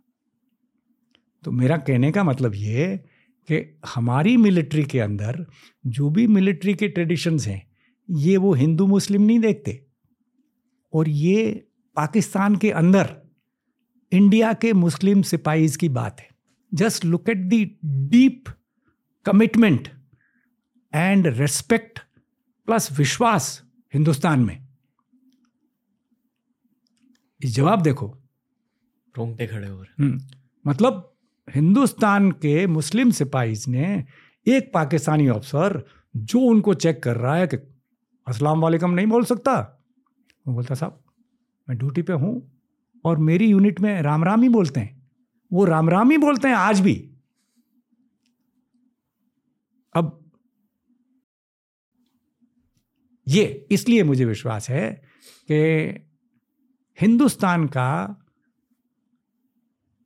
एक परसेंट तो मैं किसी की गारंटी नहीं दे सकता। हम लोगों का जो हम हिंदू हैं उनकी भी। पर 99 percent Indian Muslims are loyal to India. Much more loyal than most people एक बार हिंदी में भी कह दीजिए ये एडिट आउट नहीं करेंगे। हाँ हमारे हिंदुस्तान के निन्यानवे प्रतिशत मुस्लिम्स भारत के प्रति इतने वफादार है कि दूसरे जो हमारे हैं, मैं खुद एक हिंदू हूँ, मैं उनके बारे में भी इतना नहीं कह सकता। इतनी ज़्यादा कमिटमेंट और इतनी ज़्यादा लॉयल्टी भरी हुई है। ब्रिगेडियर उस्मानी ही डाइड 48 में। ही वॉज़ लीडिंग उसको बोला, इधर आ जा। वो नहीं गया उधर। And Mahavir Chakra he died for India in Kashmir to protect the Indian territory और 48 की तो 47 में अगस्त में हम लोग आज़ाद हुए और इन्होंने सालों ने अक्टूबर में, सितंबर में तो अटैक कर दिया। उससे पहले थोड़ा सा ट्राई किया उन्होंने, या उसके बाद में था, वो तो 62 के पहले उन्होंने या कच्छ में ट्राई किया था। वो देवर पोकिंग एवरीवेयर जब राइट विंग और लेफ़्ट विंग का पॉलिटिकल प्रोपोगंडा हिंदूज और मुस्लिम्स को एनिमीज़ के तौर से ट्रीट करता है या हमें बताता है कि नहीं, आपको मुस्लिम से एनिमिटी करनी चाहिए या मुस्लिम्स को बताता है कि हिंदू से एनिमिटी करनी चाहिए। एज अ फौजी आप क्या सोचते हो? आपने जो लाइफ जी ली है, जो चीज़ें देखी है, क्या चलता है आपके दिमाग में, आपके दिल में? पहली बात तो मैं आ, मुझे किसी के प्रति कोई आ, ना तो ज़्यादा लगाव है ना किसी के प्रति मुझे कोई कि भाई मैं हाँ ये नहीं गुस्सा तो बहुत बड़ा वर्ड है कि भाई कोई आ, उनसे मुझे प्रीत नहीं है। जी। आई एम न्यूट्रल जो मैंने अभी बताया इंडियन मुस्लिम्स के बारे में अपीजमेंट ठीक नहीं है। मतलब उनको बहुत ही ज़्यादा वो कि भाई अपीज करते जाओ। लेकिन उनके पीछे पड़ जाना या हर चीज़ के भाई यही दोष देना, जिसको बोलते हैं ना राजस्थानी में, लारे पड़गा मतलब पीछा ही कर लिया उनका कि कोई भी चीज़ जो गलत होती है, वो मुस्लिम्स के कारण है, ये टोटली गलत है। ये नहीं होना चाहिए। मैं इस चीज़ में मतलब मैं आपको कहना चाहता हूँ कि मैंने बहुत क्लोज से मौत के मुँह में हिंदुस्तान के मुस्लिम सिपाहीज और दूसरे जो है उनको मैंने देखा है। मैं आपको एक छोटी सी चीज़ इसमें अगर बताऊँ अगर आप कहें तो। हम्म, मैं आपसे एक ही चीज़ कहना चाहता हूँ कि जब मैं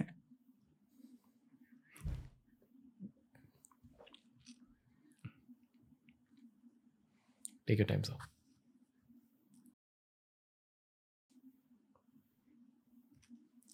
we all feel a lot of pride for the Indian military. So.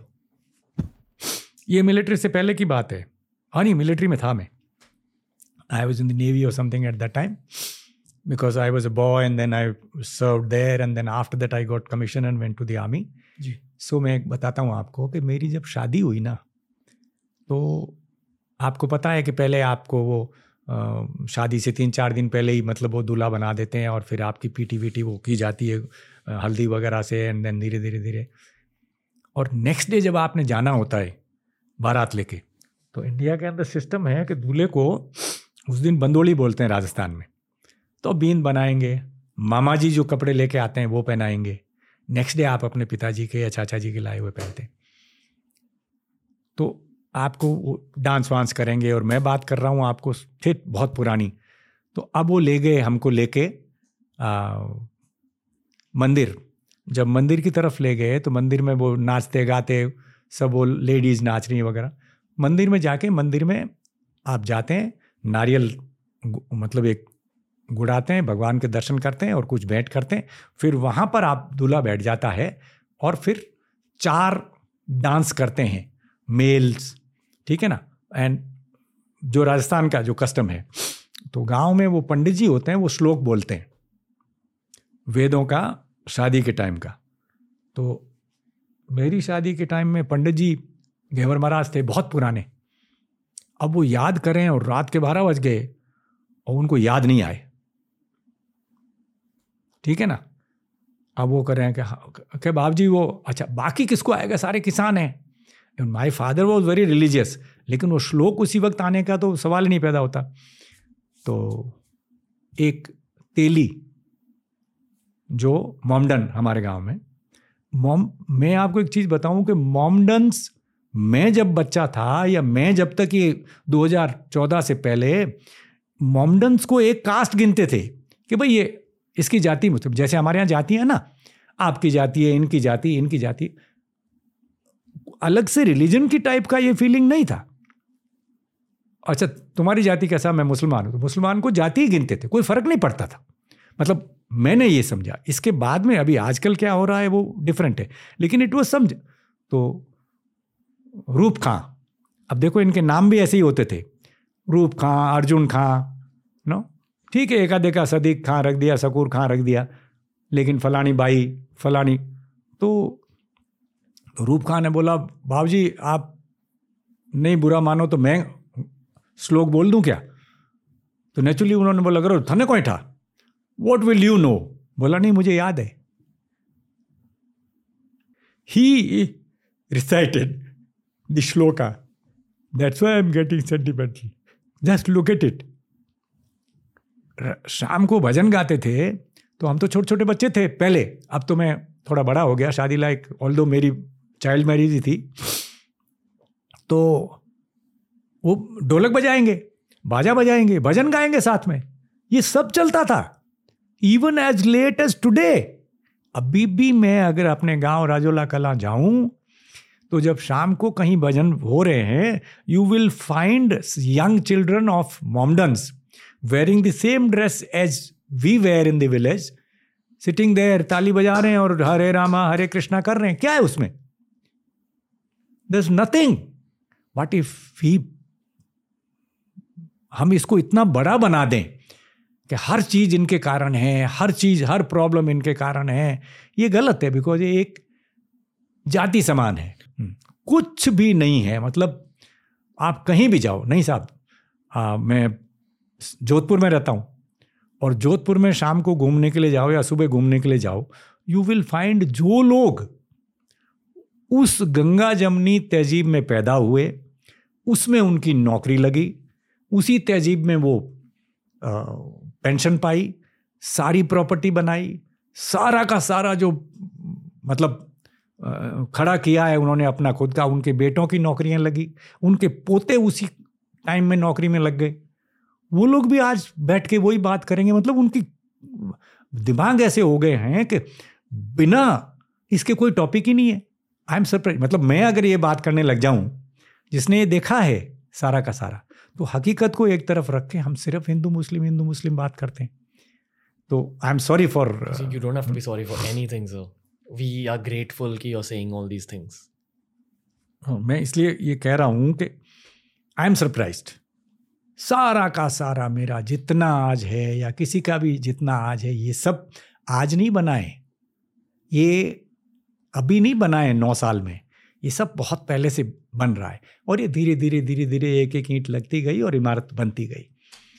मैं आपको पूछने वाला था कि आपको क्यों लगता है कि भगवान ने आपको ऐसी किस्मत दी? जब आपको ग्यारह महीने साढ़े ग्यारह महीने। साढ़े ग्यारह महीने एक पीओडब्ल्यू की तरह रखा गया। पर प्रॉबली दी आंसर्स ताकि आपको इवेंचुअली एक वॉइस मिले। जो आप कह रहे हो जो आपके फीलिंग्स है जो आपके थॉट्स है। हाँ मुझे इंसान हम लोग आ, हमारा क्या धर्म है? मेरे पिताजी ने भी मुझे सबसे मतलब मैं छोटा सा तब तभी से ओम श्रीमन नारायण ओम नमः भगवते वासुदेवाय हमारे कान में कहा गया। मैं पाँच या छः साल का था तब गुरु आ गए हमारे अयोध्या से आए थे। उन्होंने हमें ये दिया। हनुमान चालीसा तो मतलब आज मेरा पोता भी हनुमान चालीसा मतलब हमारे घर के अंदर सारा का सारा कल्चर है कि बिना पूजा किए हुए, शाम की और सुबह की I also don't eat anything every day my father read the Gita every day even today हमारे जितने घर है, सबके अंदर भगवान का मंदिर है और हम लोग रामलला की ही पूजा करते हैं। जो हमारी आरती है, वो है जय जानकी नाता स्वामी, जय श्री रघुनाथा दोकर ज़ोर विनव करु सुन मोरी वाता। और फिर सियाराम लक्ष्मण भरत शत्रुघ्न संग चारू। हम्म, भैया। और हम्म, जगमग जोत झिलामिल शोभा अति लैया यही हमारी आरती है। हम हमेशा यही आरती करें इसके पाँच स्टांजाज है। सो और ये तुलसीदास जी की लिखी हुई है। जी। अगर हम ये आरती कर रहे हैं तो आप मुझे बताइए क्या मैं हिंदू नहीं हूँ? क्या मैं इंडियन नहीं हूँ? क्या मैं अच्छा सनातन धर्म वाला नहीं हूँ? ये है। तो that is where I was telling that the voice is people like you have given me this voice people like my C O during seventy one war thought I am hell of a good soldier you are hell of a good soldier हाँ then my C O in Mizoram first colonel kakkad who was there till agartala and then after that colonel khatri and then the then major ap datta who later on retired as a brigadier he was officiating they all knew चाहू है तो सब कुछ है मतलब जहाँ भी कोई प्रॉब्लम है भेजो इसको ये कर लेगा टास्क पूरी और so and then about the Gorkha officers you know you you suppose if you can नहीं will come to this because ये एक सेगमेंट है। अच्छा। पहले वो पाकिस्तान वाला? इलेवन एंड हाफ़ मंथ्स की सेगमेंट हाँ। अब वो मैं बता दूँ आपको वो हो गया फिर ये करने लगे। आप I tell you another incident एक मेजर साहब थे मेजर जमानी। पठान साहब थे वो। जेल की बात है। जेल में ही। उनको भी बाद में हटा दिया उन्होंने। तो ये जवानी साहब पुराने सोल्जर थे, उनके सारे सोल्जर्स इस साइड में कैप्चर हो गए या बाकी बॉर्डर पे ही थे बिकॉज़ लड़ाई तो ख़त्म हो गई, लेकिन बॉर्डर पे तो उनके भी थे आदमी और हमारे भी तो सोल्जर्स तो लगे हुए थे। तो जमानी साहब को रिकॉल किया हुआ था, काफ़ी पुराने अफसर थे वो, उन दिनों में भी काफ़ी बूढ़े थे। तो अच्छे थे, पठान थे like that Baloch JCO this Pathan followers little friendly sort तो ये एक बार बोलते हैं, ऐसे ही आके बैठ गए और हाथ में डंडा, उधर हम लोग सब थे। तो हमको तो उनके नज़दीक तो ज़्यादा नहीं जा सकते तो वो तो कुर्सी पे बैठ जाते और हम अपने कमरों के सामने एक कोई बेंच सी थी या कोई पत्थर की कोई बनी। बोले, यार, वो भी क्या दिन थे? ही ऑलवेज वॉज़ फ्रेंडली कि मेरी पोस्टिंग ढाका में थी। मैं छुट्टी आता तो मैं एक दिन लगता कलकत्ता। फिर मेरा ससुराल पटना था तो दूसरे दिन पटना। फिर तीसरे दिन कोई जगह बताता यहाँ। लखनऊ या कहीं भी, फिर दिल्ली, फिर लाहौर तो सात दिन में मैं पेशावर पहुँचता और पूरा ढाका से पेशावर। और यार, हुन की, अब क्या वो मतलब वो अपनी हिंदी भाषा में, उर्दू में ही बोलते थे वो, ये वो नहीं, बोला, मेरी कराची पोस्टिंग, आज मैं छुट्टी ले दस बजे बोलते हैं हाँ जा। और चार बजे में पेशावर। तो ये सात दिन का आना जाना का जो छुट्टी मिलती थी मतलब कहाँ तो वो इतना बड़ा भारत? ढाका से पेशावर, अफ़गानिस्तान से बंगाल की खाड़ी और म्यांमार से मतलब बर्मा से लगा हुआ। और कहाँ कराची से बैठा और ये लो बस के अंदर, ओलो जी। सुनो और उसको बहुत ये लगता था अच्छा कि यार ये क्यों हुआ? ये पार्टीशन नहीं होना चाहिए था। और पठान सी नैनी केस मुझे वहाँ लगा। एक कोई मेरा इंटरोगेशन ले रहा था तो पठान अफसर था। वो तो बहुत इम्पोजिंग था और मुझे यूँ बिठाया और आप तो पूरी ऊँची कुर्सी पे बैठा हुआ। और पीछे मेरे वो खड़े हुए हैं, कभी कोई गला दबा रहा है, कभी कोई कुछ ऐसे ही पूछ रहे थे तो नाम नूम पूछा, बता दिया सीईओ का नाम भी बता दिया, पल्टन का नाम भी बता दिया। अब उसके बाद में मुझे कई चीज़ें दूसरी पूछे। क्या टेंटिकल्स हैं और क्या ऐसे और तो मुझे कुछ थोड़ा सा वो, और कैसे आप लोगों ने वो किया और आपके क्या वो प्लान्स थे और अब वो एज ए सेकेंड लेफ्टिनेंट जितना मेरा नॉलेज था, मैं उतना ही बताऊँ और यूँ ही हमारे को तो इंस्ट्रक्शन थे कि आप अपना खुद का नाम यूनिट का नाम नंबर और उसके ज़्यादा बताना भी नहीं और कुछ आता भी नहीं था। लेकिन वो इंसिस्ट करते तो पीछे से गला पकड़ेंगे, थोड़ा घूसा मारेंगे तो उसने अपना वो टैक्टिक्स लगाया, हाथ मेरा पकड़ा ऐसा। तो आई हैव फर्म हैंड लेकिन that bloody Pathan had solid hand ऐसे पकड़ के यूँ यूँ मेरे को हिलाया।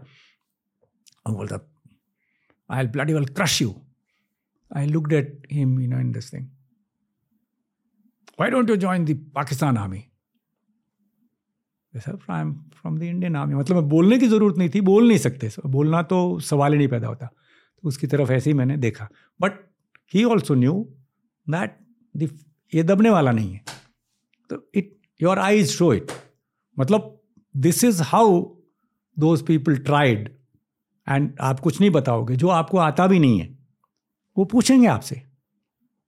और none of the other Pathans I found to be unreasonable but जो नॉन पठान थे वो हम्म, कुछ ज़्यादा ही थे वो कट्टर बहुत थे। वो जो भी जैसे अब ये जिसने बोला कि तू कैसे हो गया तू तो काफिर है ये बहुत कट्टर था। या जो भी दूसरे हमारे एरिया के थे जो हमारे वाले पंजाब इधर पंजाब है और उनका जो पंजाब थे वहाँ के जो ऑफिसर्स थे जिनको पूरा ब्रेन वॉश हो चुके थे कि भाई मुस्लिम जा सुपीरियर एंड काफिर हैं हिंदू तो और जिनको ऐसी भावनाएँ थी जैसे हमारे यहाँ पर कुछ लोगों को भावनाएँ हैं कि हम लोग बहुत ही ज़्यादा सुपीरियर और बाकी सब चाहे वो जातिवाद में हो या उसमें हो तो बुरे लोग हर धर्म के होते हर धर्म में और हर जगह और हर तरह के। वो बहुत कट्टर। मतलब वो एक्सेप्ट ही नहीं करे कि कोई भी इंडियन उन्हें बीट कर सकता है या उनके बराबर हो सकता है। जबकि 24 साल पहले हम सब इंडियंस थे, हम सब उसी आर्मी में थे। कुछ ऑफिसर्स ऐसे थे जो एक ही यूनिट में थे। और आप बार बार वो मतलब उनको ब्रेन वॉश करते जाओगे। बार बार वही चीज़ आप झूठ बोलते जाओगे। तो उनको भी विश्वास हो जाएगा नहीं। If I and you are in the same unit I am a different religion you are a different religion and we both have fought together trained together and we have grown together we have loved each other. Our families love each other. But once we are partitioned, you think i am an enemy. Because you have been, आपको उसी हिसाब से brain wash कर दिया गया है। आपको मतलब एकदम तब्दील कर दिया गया है।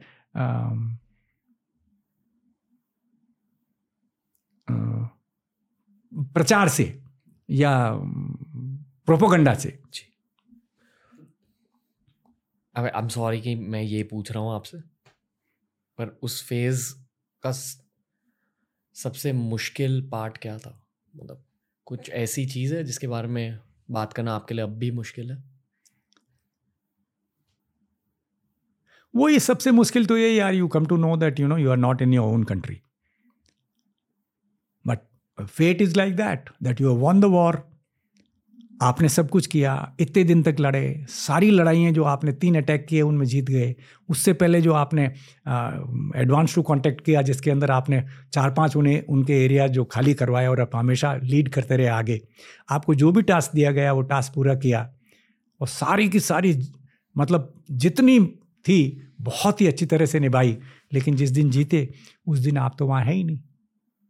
मतलब जीत का जश्न कोई और मना रहा है, और आपने अपना सब कुछ टास्क पूरा किया। ये मुझे थोड़ा सा अखरा, जब भी सोचता हूँ। बाकी तो जो, जब जब जो जो होना है, तब तब सो सो होता है। मेरे फादर ने भी मुझे यही सिखाया कि बेटा, संयम रहना, संयमित रहना, और हर एक चीज़ से आप सीखते जाओ आगे और अपने से बड़ों का आदर करो। अपने अफसर को रेस्पेक्ट करो। आप मेरे से उम्र में बहुत ज़्यादा बड़े हो। आ, आपने जो भी लाइफ में किया मेरे से बहुत ज़्यादा पर फिर भी मैं बहुत हम्बली ये चीज़ कहने वाला हूँ। आई फील कि आप पर आपके दोनों पेरेंट्स का बहुत ज़्यादा आशीर्वाद है।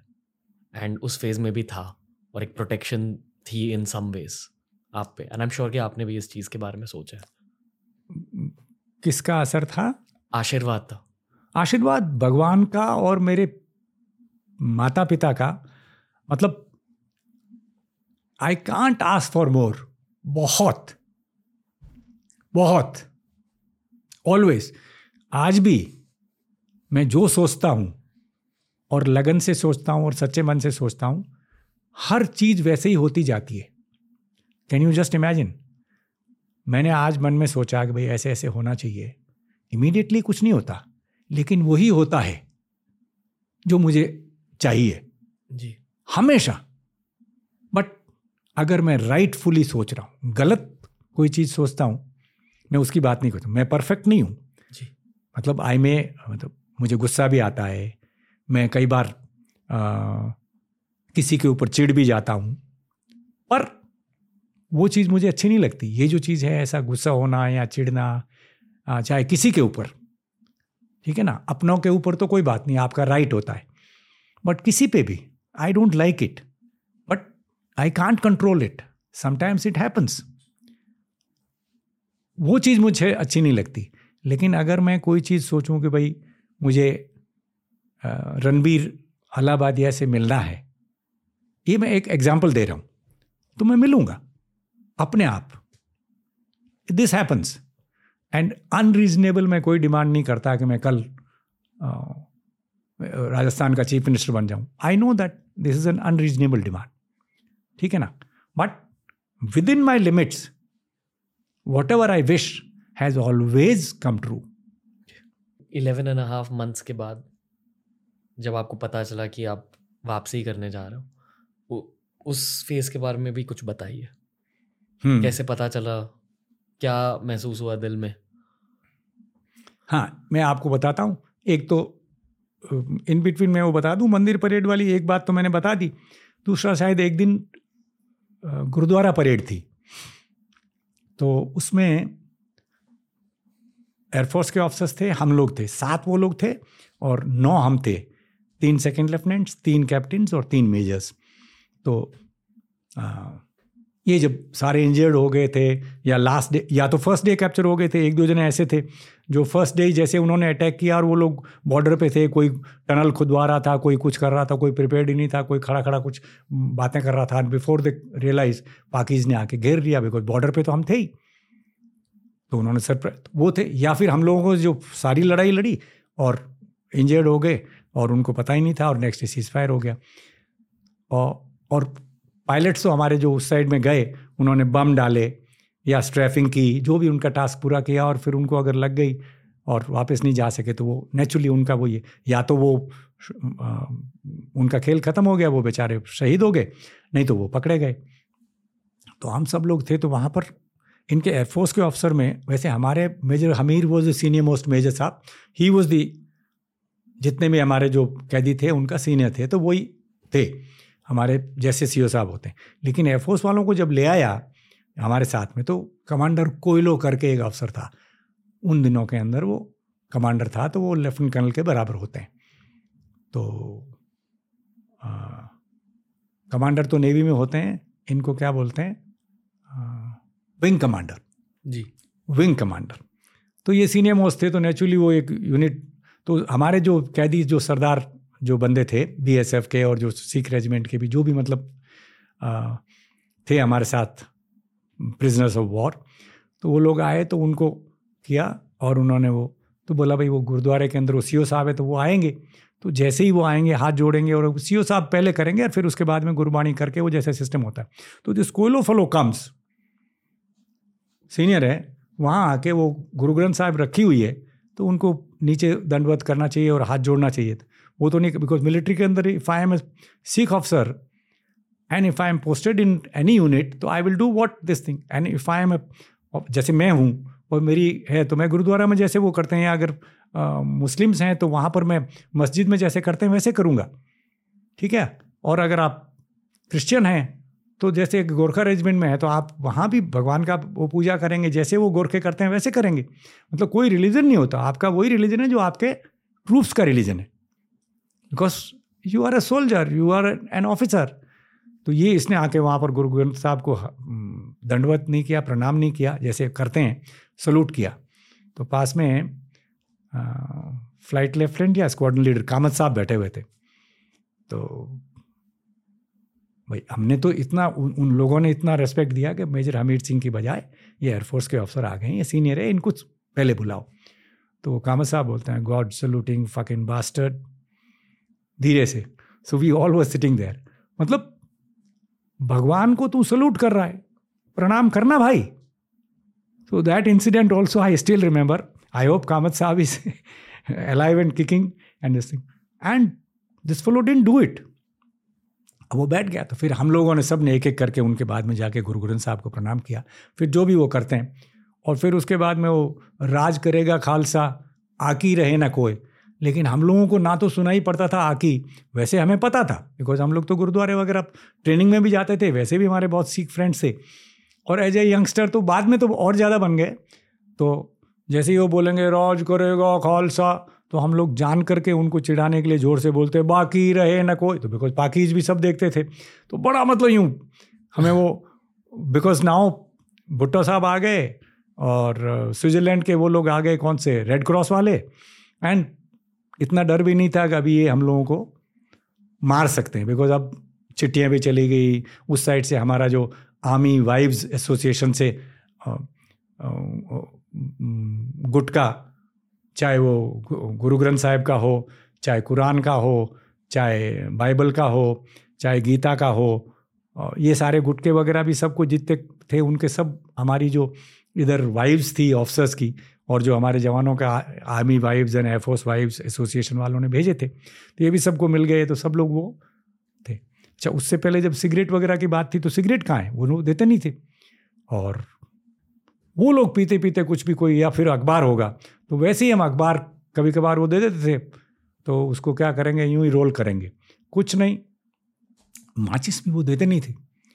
बड़ी मुश्किल से कैसे भी करके मतलब करेंगे तो फिर उसको तो अगर वो लगा दी, थोड़ा सा भी धुआँ हो गया तो वो तो करने नहीं देंगे। तो यूँ ही बनाएँगे सिगरेट। वो पेपर वाली।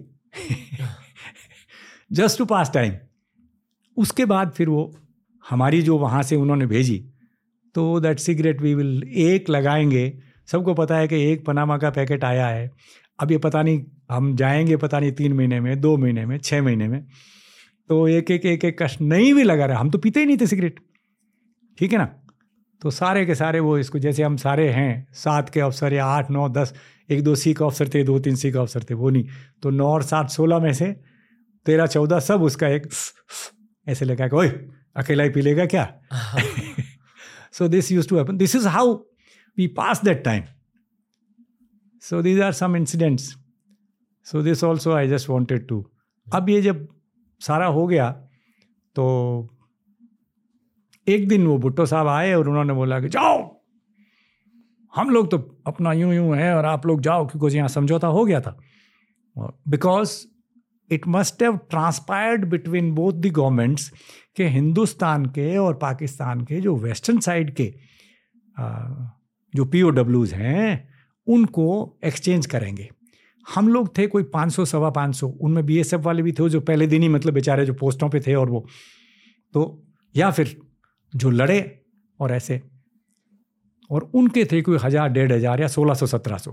तो इन लोगों को जब एक्सचेंज किया गया तो हम लोगों को एक दिन रात को सडनली बोला कि आज आप लोगों को ले जाएँगे। तो पता लग गया उन्होंने ड्रेस भी वो पुरानी जो काली वाली थी वो ले ली और दूसरी ड्रेस पहनाई। वो एक खाकी पैंट शर्ट और सबको अपना, जो भी वहाँ पर था, क्या था? दे वॉज़ नथिंग एक्सेप्ट दोस्त वो वाले कपड़े भी हम लोग जो हमारे क्रॉस लगे हुए थे, ले जाओ भले और शूज़ थे, वो लेके आ गए। तो रात को वो बोले कि हम बसों में ले जाएँगे।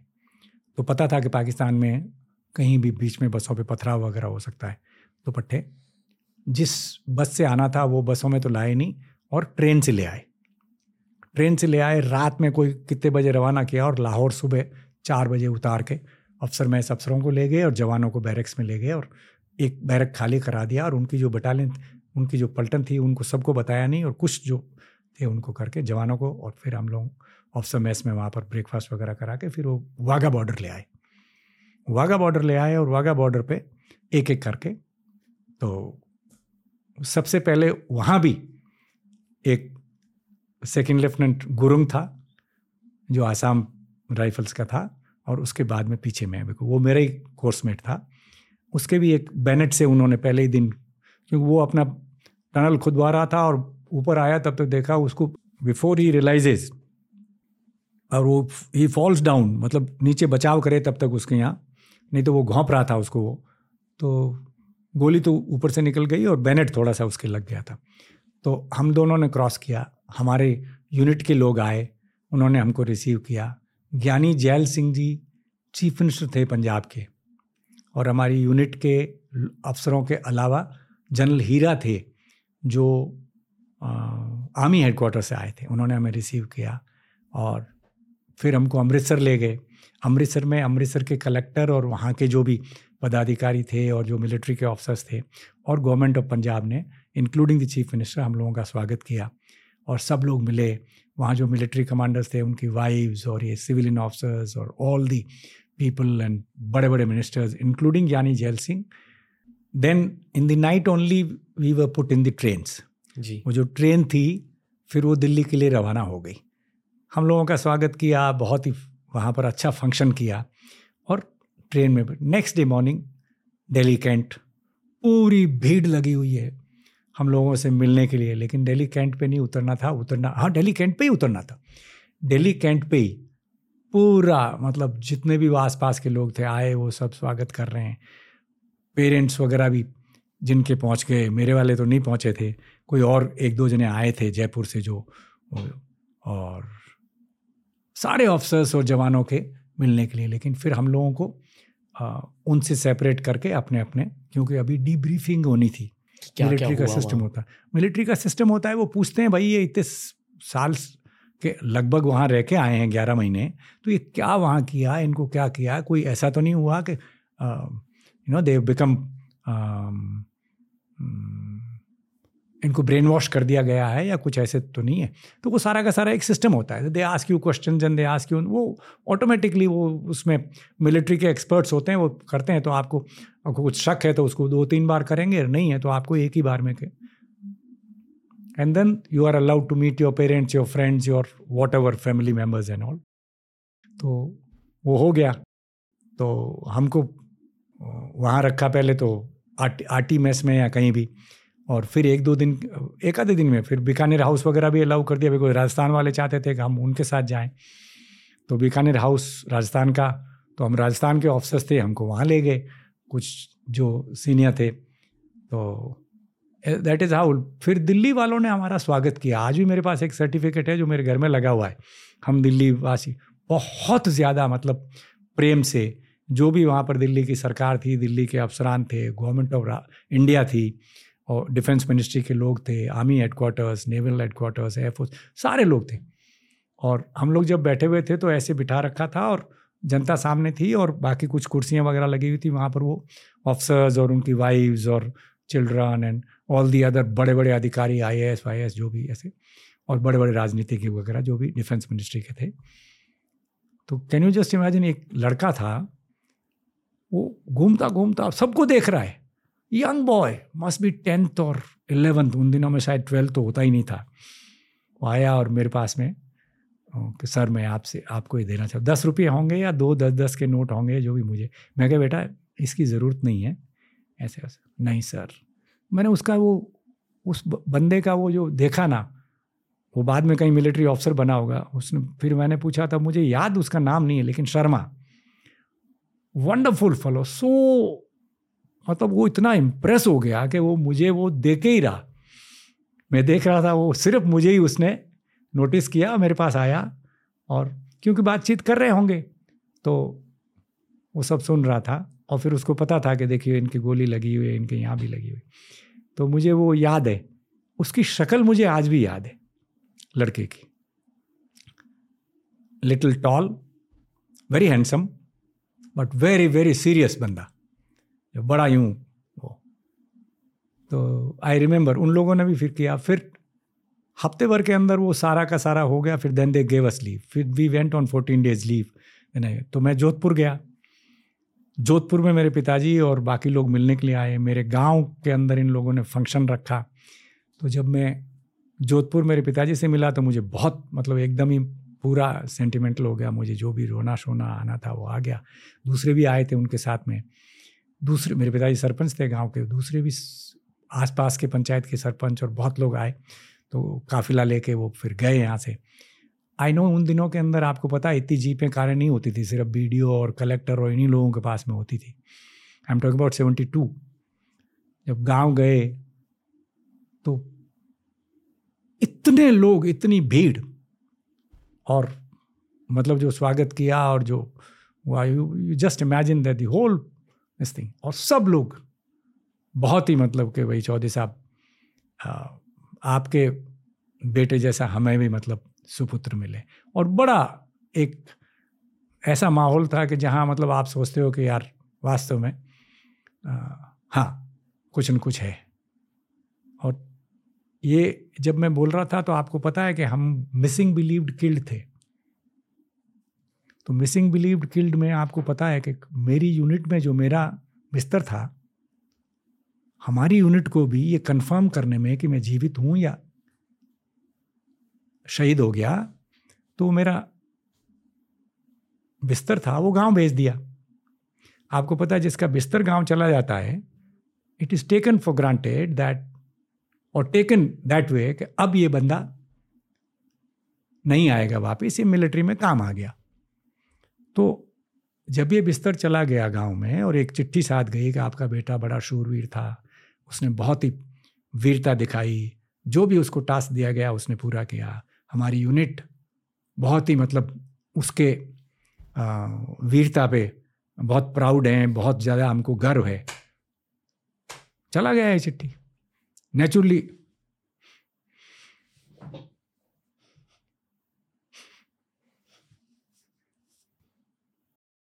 my father won't believe it मेरी माँ भी नहीं बिलीव करेगी। लेकिन लोग तो आपको पता यही होता है करे वो बस। तो जैसे ही मेरी बुआ का गाँव था, तीन, साढ़े तीन कोस वहाँ से पड़ता था, उनको बोल दिया अच्छा कुछ लोग मिलने भी आ गए। तो मना किया मेरे पिताजी ने कि नहीं, ऐसा हो नहीं सकता। माई फादर हैड फेथ कि नहीं, वो जहाँ भी है। तो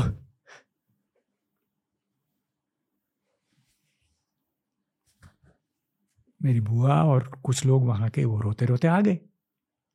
फिर उनको बोला कि नहीं because my father and mother stop believing और मेरी माँ ने किसी ने जाके बोल दिया कि अब ऐसे ऐसे कर रहे हैं, अब कहाँ आएगा वो तो नहीं है इस संसार में। तो मेरी माँ ने बोला कि मेरा एक बेटा अगर काम आ भी गया देश के, मेरे बाकी पाँचों को भी मैं मिलिट्री में भेजूँ।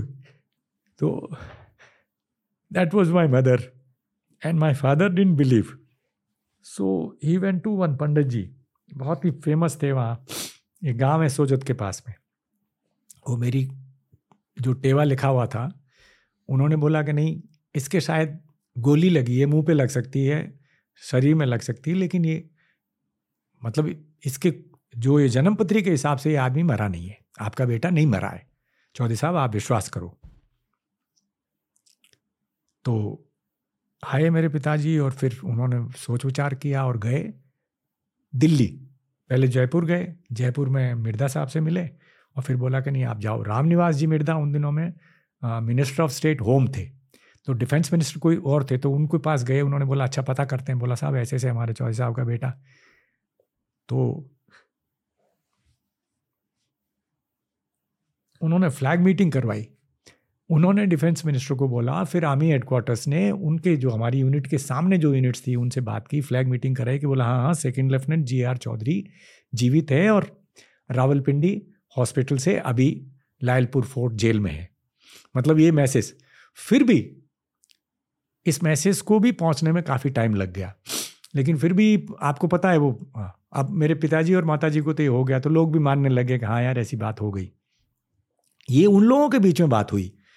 रामनिवास जी ने बाद में मिर्ज़ा साहब ने घर पे खबर भेज दी।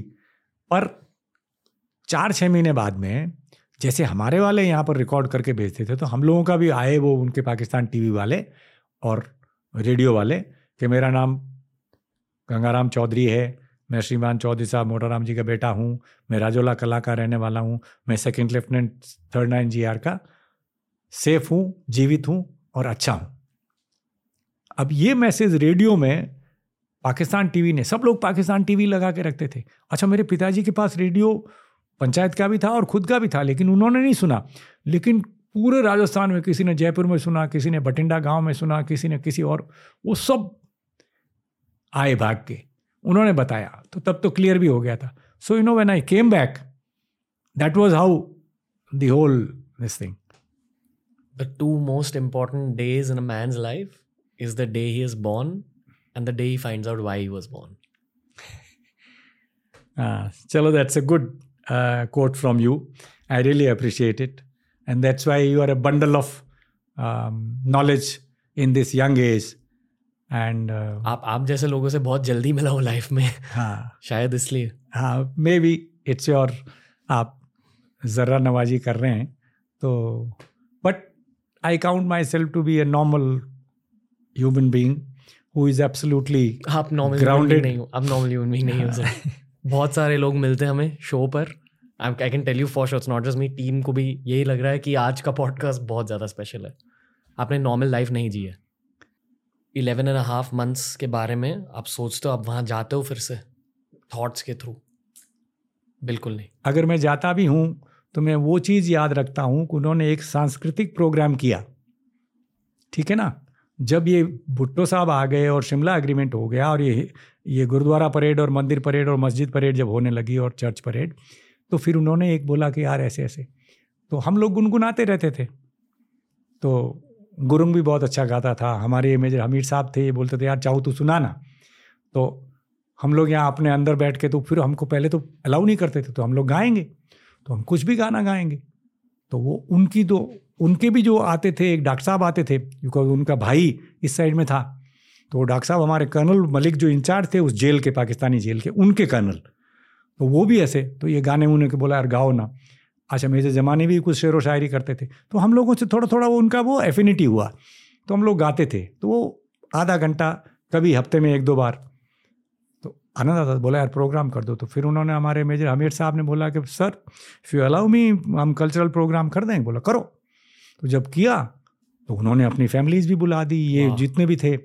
तो आप बताइए हमारे जो जवान थे गोरखा जवान भी थे सरदार भी थे साउथ इंडियंस भी थे बंगालीज भी थे हर स्टेट के कश्मीरी भी था। वो कश्मीरी ने तो ऐसे हो के "ए मेरे प्यारे वतन करके वो गाना गाया और कश्मीरी बॉम्बडन। जी। उधर। और यूँ करके वो फिर हमने गज़लें सुनाई बच इन्होंने जवानों ने ना वो किया। तो मतलब इतना ज़्यादा वो वो थे इम्प्रेस्ड कि अच्छा लगा मतलब। तो वो बोलते थे मुझे तो कई बार बोला उन्होंने भी। बोला मैं तेरे को यहीं रख दूँगा वो जनरल मलिक। मैंने कहा सर अगर तनवीर को आप बोल रहे हैं ना कि आपका एक ब्रदर उधर है उसको वहाँ रख दिया तो? बोला नहीं नहीं यार वो भी आएगा वापस। चाहो बट तेरे तो यूँ so even that camaraderie was that so these are the things which I remember जो अच्छी चीज़ें थी। जी। जैसे मैंने आपको बताई वो, उस जेसीओ ने जो पूछा या मेरे जमानी ने जो बोला या ये हमने जो म्यूज़िक वगैरह किया या जो बात उसने, मुनीर खान ने और उन्होंने वो बोली, और I remember good things sir, आपको पता है कि शायद ये वीडियो उन पाकिस्तानी सोल्जर्स तक पहुँच सकेगा, शायद। देर इज़ अ पॉसिबिलिटी आपने कभी खुद उनसे बात करी है इस फ़ेज़ के बाद? मेरे इन्होंने ये देखे होंगे जो टेड टॉक वगैरह है। जी। तो ये ज़रूर उन्होंने देखे हैं। तो I have seen some reactions from that side some positive some otherwise और once in a while you know I may be you know on social media ji. Maybe somebody has written something about my this thing I am two hundred percent sure ये पहुँचने वाला है उन तक। हर एक चीज़ पहुँचती even मेरा TET talk देखा है। जब जब मैंने वो डॉक्टर वाली बात की थी तो शायद किसी ने कुछ कमेंट किया था। Although I didn't see it but वो कुछ कमेंट भी लिखते हैं ना उसके नीचे। हाँ जी सर। तो किसी ने मुझे बताया कि ऐसे ऐसे लिखा है। इवन हमारे यहाँ के दो डॉक्टर्स ने बोला कि नहीं यार डॉक्टर्स तो ऐसे नहीं करते। मैं कहा भाई जो मैंने सच बताया मुझे खुद को पता है कि डॉक्टर्स ऐसे नहीं करते। जी जी। लेकिन I have seen and experienced that's I am telling you not that उसने मेरा ये नहीं लगाया। लेकिन उसने आफ्टर ऑल ह्यूमन बींग्स है ना? Even that doctor was shaken up by the loss of part of Pakistan and the humility which they had to go through because he must be just twenty four twenty five thirty years तो वो चौबीस साल तो उसने वहाँ का ही देखा। तो उसको ज़्यादा वही इंप्रेशन था कि बस गाजी हैं हम तो कभी हार ही नहीं सकते। और जब वो हार गए तो वो विचलित हो गया और उसने वो रिएक्शन किया। But I have nothing against him या एक आखिरी सवाल है आज से जो पाकिस्तानी ये वीडियो देख रहे हैं उनके लिए क्या मैसेज है आपकी? We are one we are all human beings हम लोग इंडियंस हैं हम लोग वसुदेव कुटुंबकम पूरा संसार एक कुटुंब है। और आप लोग तो हमारे भाई ही हो ना भाई? हम लोग लड़ते हैं तो क्या? है जी। भाई भाई भी लड़ते हैं ना? आप लोग हमसे दूर नहीं हो। और आपसे यही रिक्वेस्ट है कि आप ऐसी गवर्नमेंट लाइए जो हिंदुस्तान में टेररिज्म नहीं करे, हमारे टेररिस्ट को आगे प्रमोट नहीं करे और हम एक दूसरे से मिले हैं, जैसे पहले आते थे आपके गायक यहाँ पर गज़लें गाने के लिए और हमारे खुद के जो आर्टिस्ट वहाँ जाते थे और परफॉर्म करते थे। बहुत ही कम, आप लोग तो बहुत कम बुलाते थे, हम लोग हमेशा बुलाते थे गुलाम अली साहब को और सबको। ऐसे बुलाइए और एक वो जो बहुत ज़्यादा ज़ोर जो यूँ ऐसे गाते थे ना वो नुसरत फतेह अली हाँ फतेह अली खान साहब आते थे और क्या ठीक है ना? ये होना चाहिए। आपके आर्टिस्ट आपके एक दो हीरो हीरोइंस भी आए हैं यहाँ पर एक्टिंग की है। शूटिंग की है राज कपूर साहब ने किसी फ़िल्म की भी। पता नहीं रणबीर कपूर ने की है या आ, नहीं उसने रणधीर कपूर ने की है या वो राज कपूर साहब ने लेकिन ये कोई फ़िल्म बनाई थी। जी। ये होना चाहिए। और ये लड़ना लुड़ना कभी भी पार नहीं पाओगे। जी। ना तो हिंदुस्तान जीतेगा ना पाकिस्तान जीतेगा इंसान हारेगा। अगर इंसान को जिताना है लड़ाई बंद करो प्रेम बढ़ाओ गले मिल जाओ और वैसे भी आप लोग बहुत दिलदार हो। पाकिस्तानी स्पेशली लाहौर के लोग और जिन्हें लाहौर नहीं वेख्या वो जन्मिया ही नहीं। ये कोई ऐसे ही नहीं है। वंडरफुल पीपल बट एनिमिटी रखते हैं उनके जो गवर्नमेंट्स हैं। और इससे कुछ नहीं हासिल होगा। अगर पिछले पिछहत्तर साल में कुछ नहीं हुआ, अगले पच्चीस साल में भी नहीं होगा। यही है कि पच्चीस साल बाद में हम लोग रहेंगे नहीं। लेकिन मेरा ये मैसेज है, मेरे पाकिस्तानी भाइयों और बहनों से और बच्चों से कि एकता करो, एक दूसरे का रेस्पेक्ट करो। हमारे एक दूसरे के देश में मैचेज हों, हम लोग खुश हों आप हमारी हौसला अफजाई करो हम आपके अच्छे प्लेयर्स की हौसला अफजाई वो हो ना तब मज़ा आए। हंड्रेड परसेंट सर हाँ। कैप्टन चाओ दिल से thank you for on behalf of Indian youth I saluted you at the start I salute you again sir thank you for everything you done for the country ये मेरी life का बहुत बड़ा honour है कि आप जैसे लेजेंड से बात करने का मौका मिला। एंड बहुत कम पॉडकास्ट ऐसे होते हैं जो मुझे स्पीचलेस छोड़ देते। ये उनमें से एक पॉडकास्ट है। So genuinely sir thank you and I hope कि we did justice to your story thank you thank you very much and I salute you I am absolutely delighted to meet you with your enthusiasm and with your youth I know that future of Indian youth is very very bright and I too salute you honoured honoured sir thank you दोस्तों ये था आज का podcast मैं कुछ नहीं कहूँगा जी R Chaudhary sir के बारे में, क्योंकि मेरा हक नहीं बनता कि मैं ऐसे लेजेंड के बारे में कुछ कहूँ कि मैंने इनके बारे में क्या सोचा, इस एपिसोड के बारे में क्या सोचा। मैं ये सारे एपिसोड्स इंडियन मिलिट्री के लिए बनाता हूँ, क्योंकि आई फील कि हमारे एज के लोगों को मिलिट्री को और भी ज़्यादा सेलिब्रेट करना चाहिए। तो जितना हो सके ये वाले एपिसोड को शेयर कीजिए, हमारे सारे मिलिट्री एपिसोड्स देखें। और अगर आपके भी दिल में कुछ बदलता है ऐसे कॉन्वर्सेशन के बाद तो डेफिनेटली लोगों को बताइए हमारे मिलिट्री के बारे में। ऐसी कहानियों को शेयर कीजिए, भारतीय फौज के बारे में लोगों को बताइए। साथ में हम भारत को आगे लेके जाएँगे दोस्तों और भारतीय फौज को और भी ज़्यादा सेलिब्रेट करेंगे एक वर्ल्ड स्टेज पर। हैप्पी इंडिपेंडेंस डे एंड जय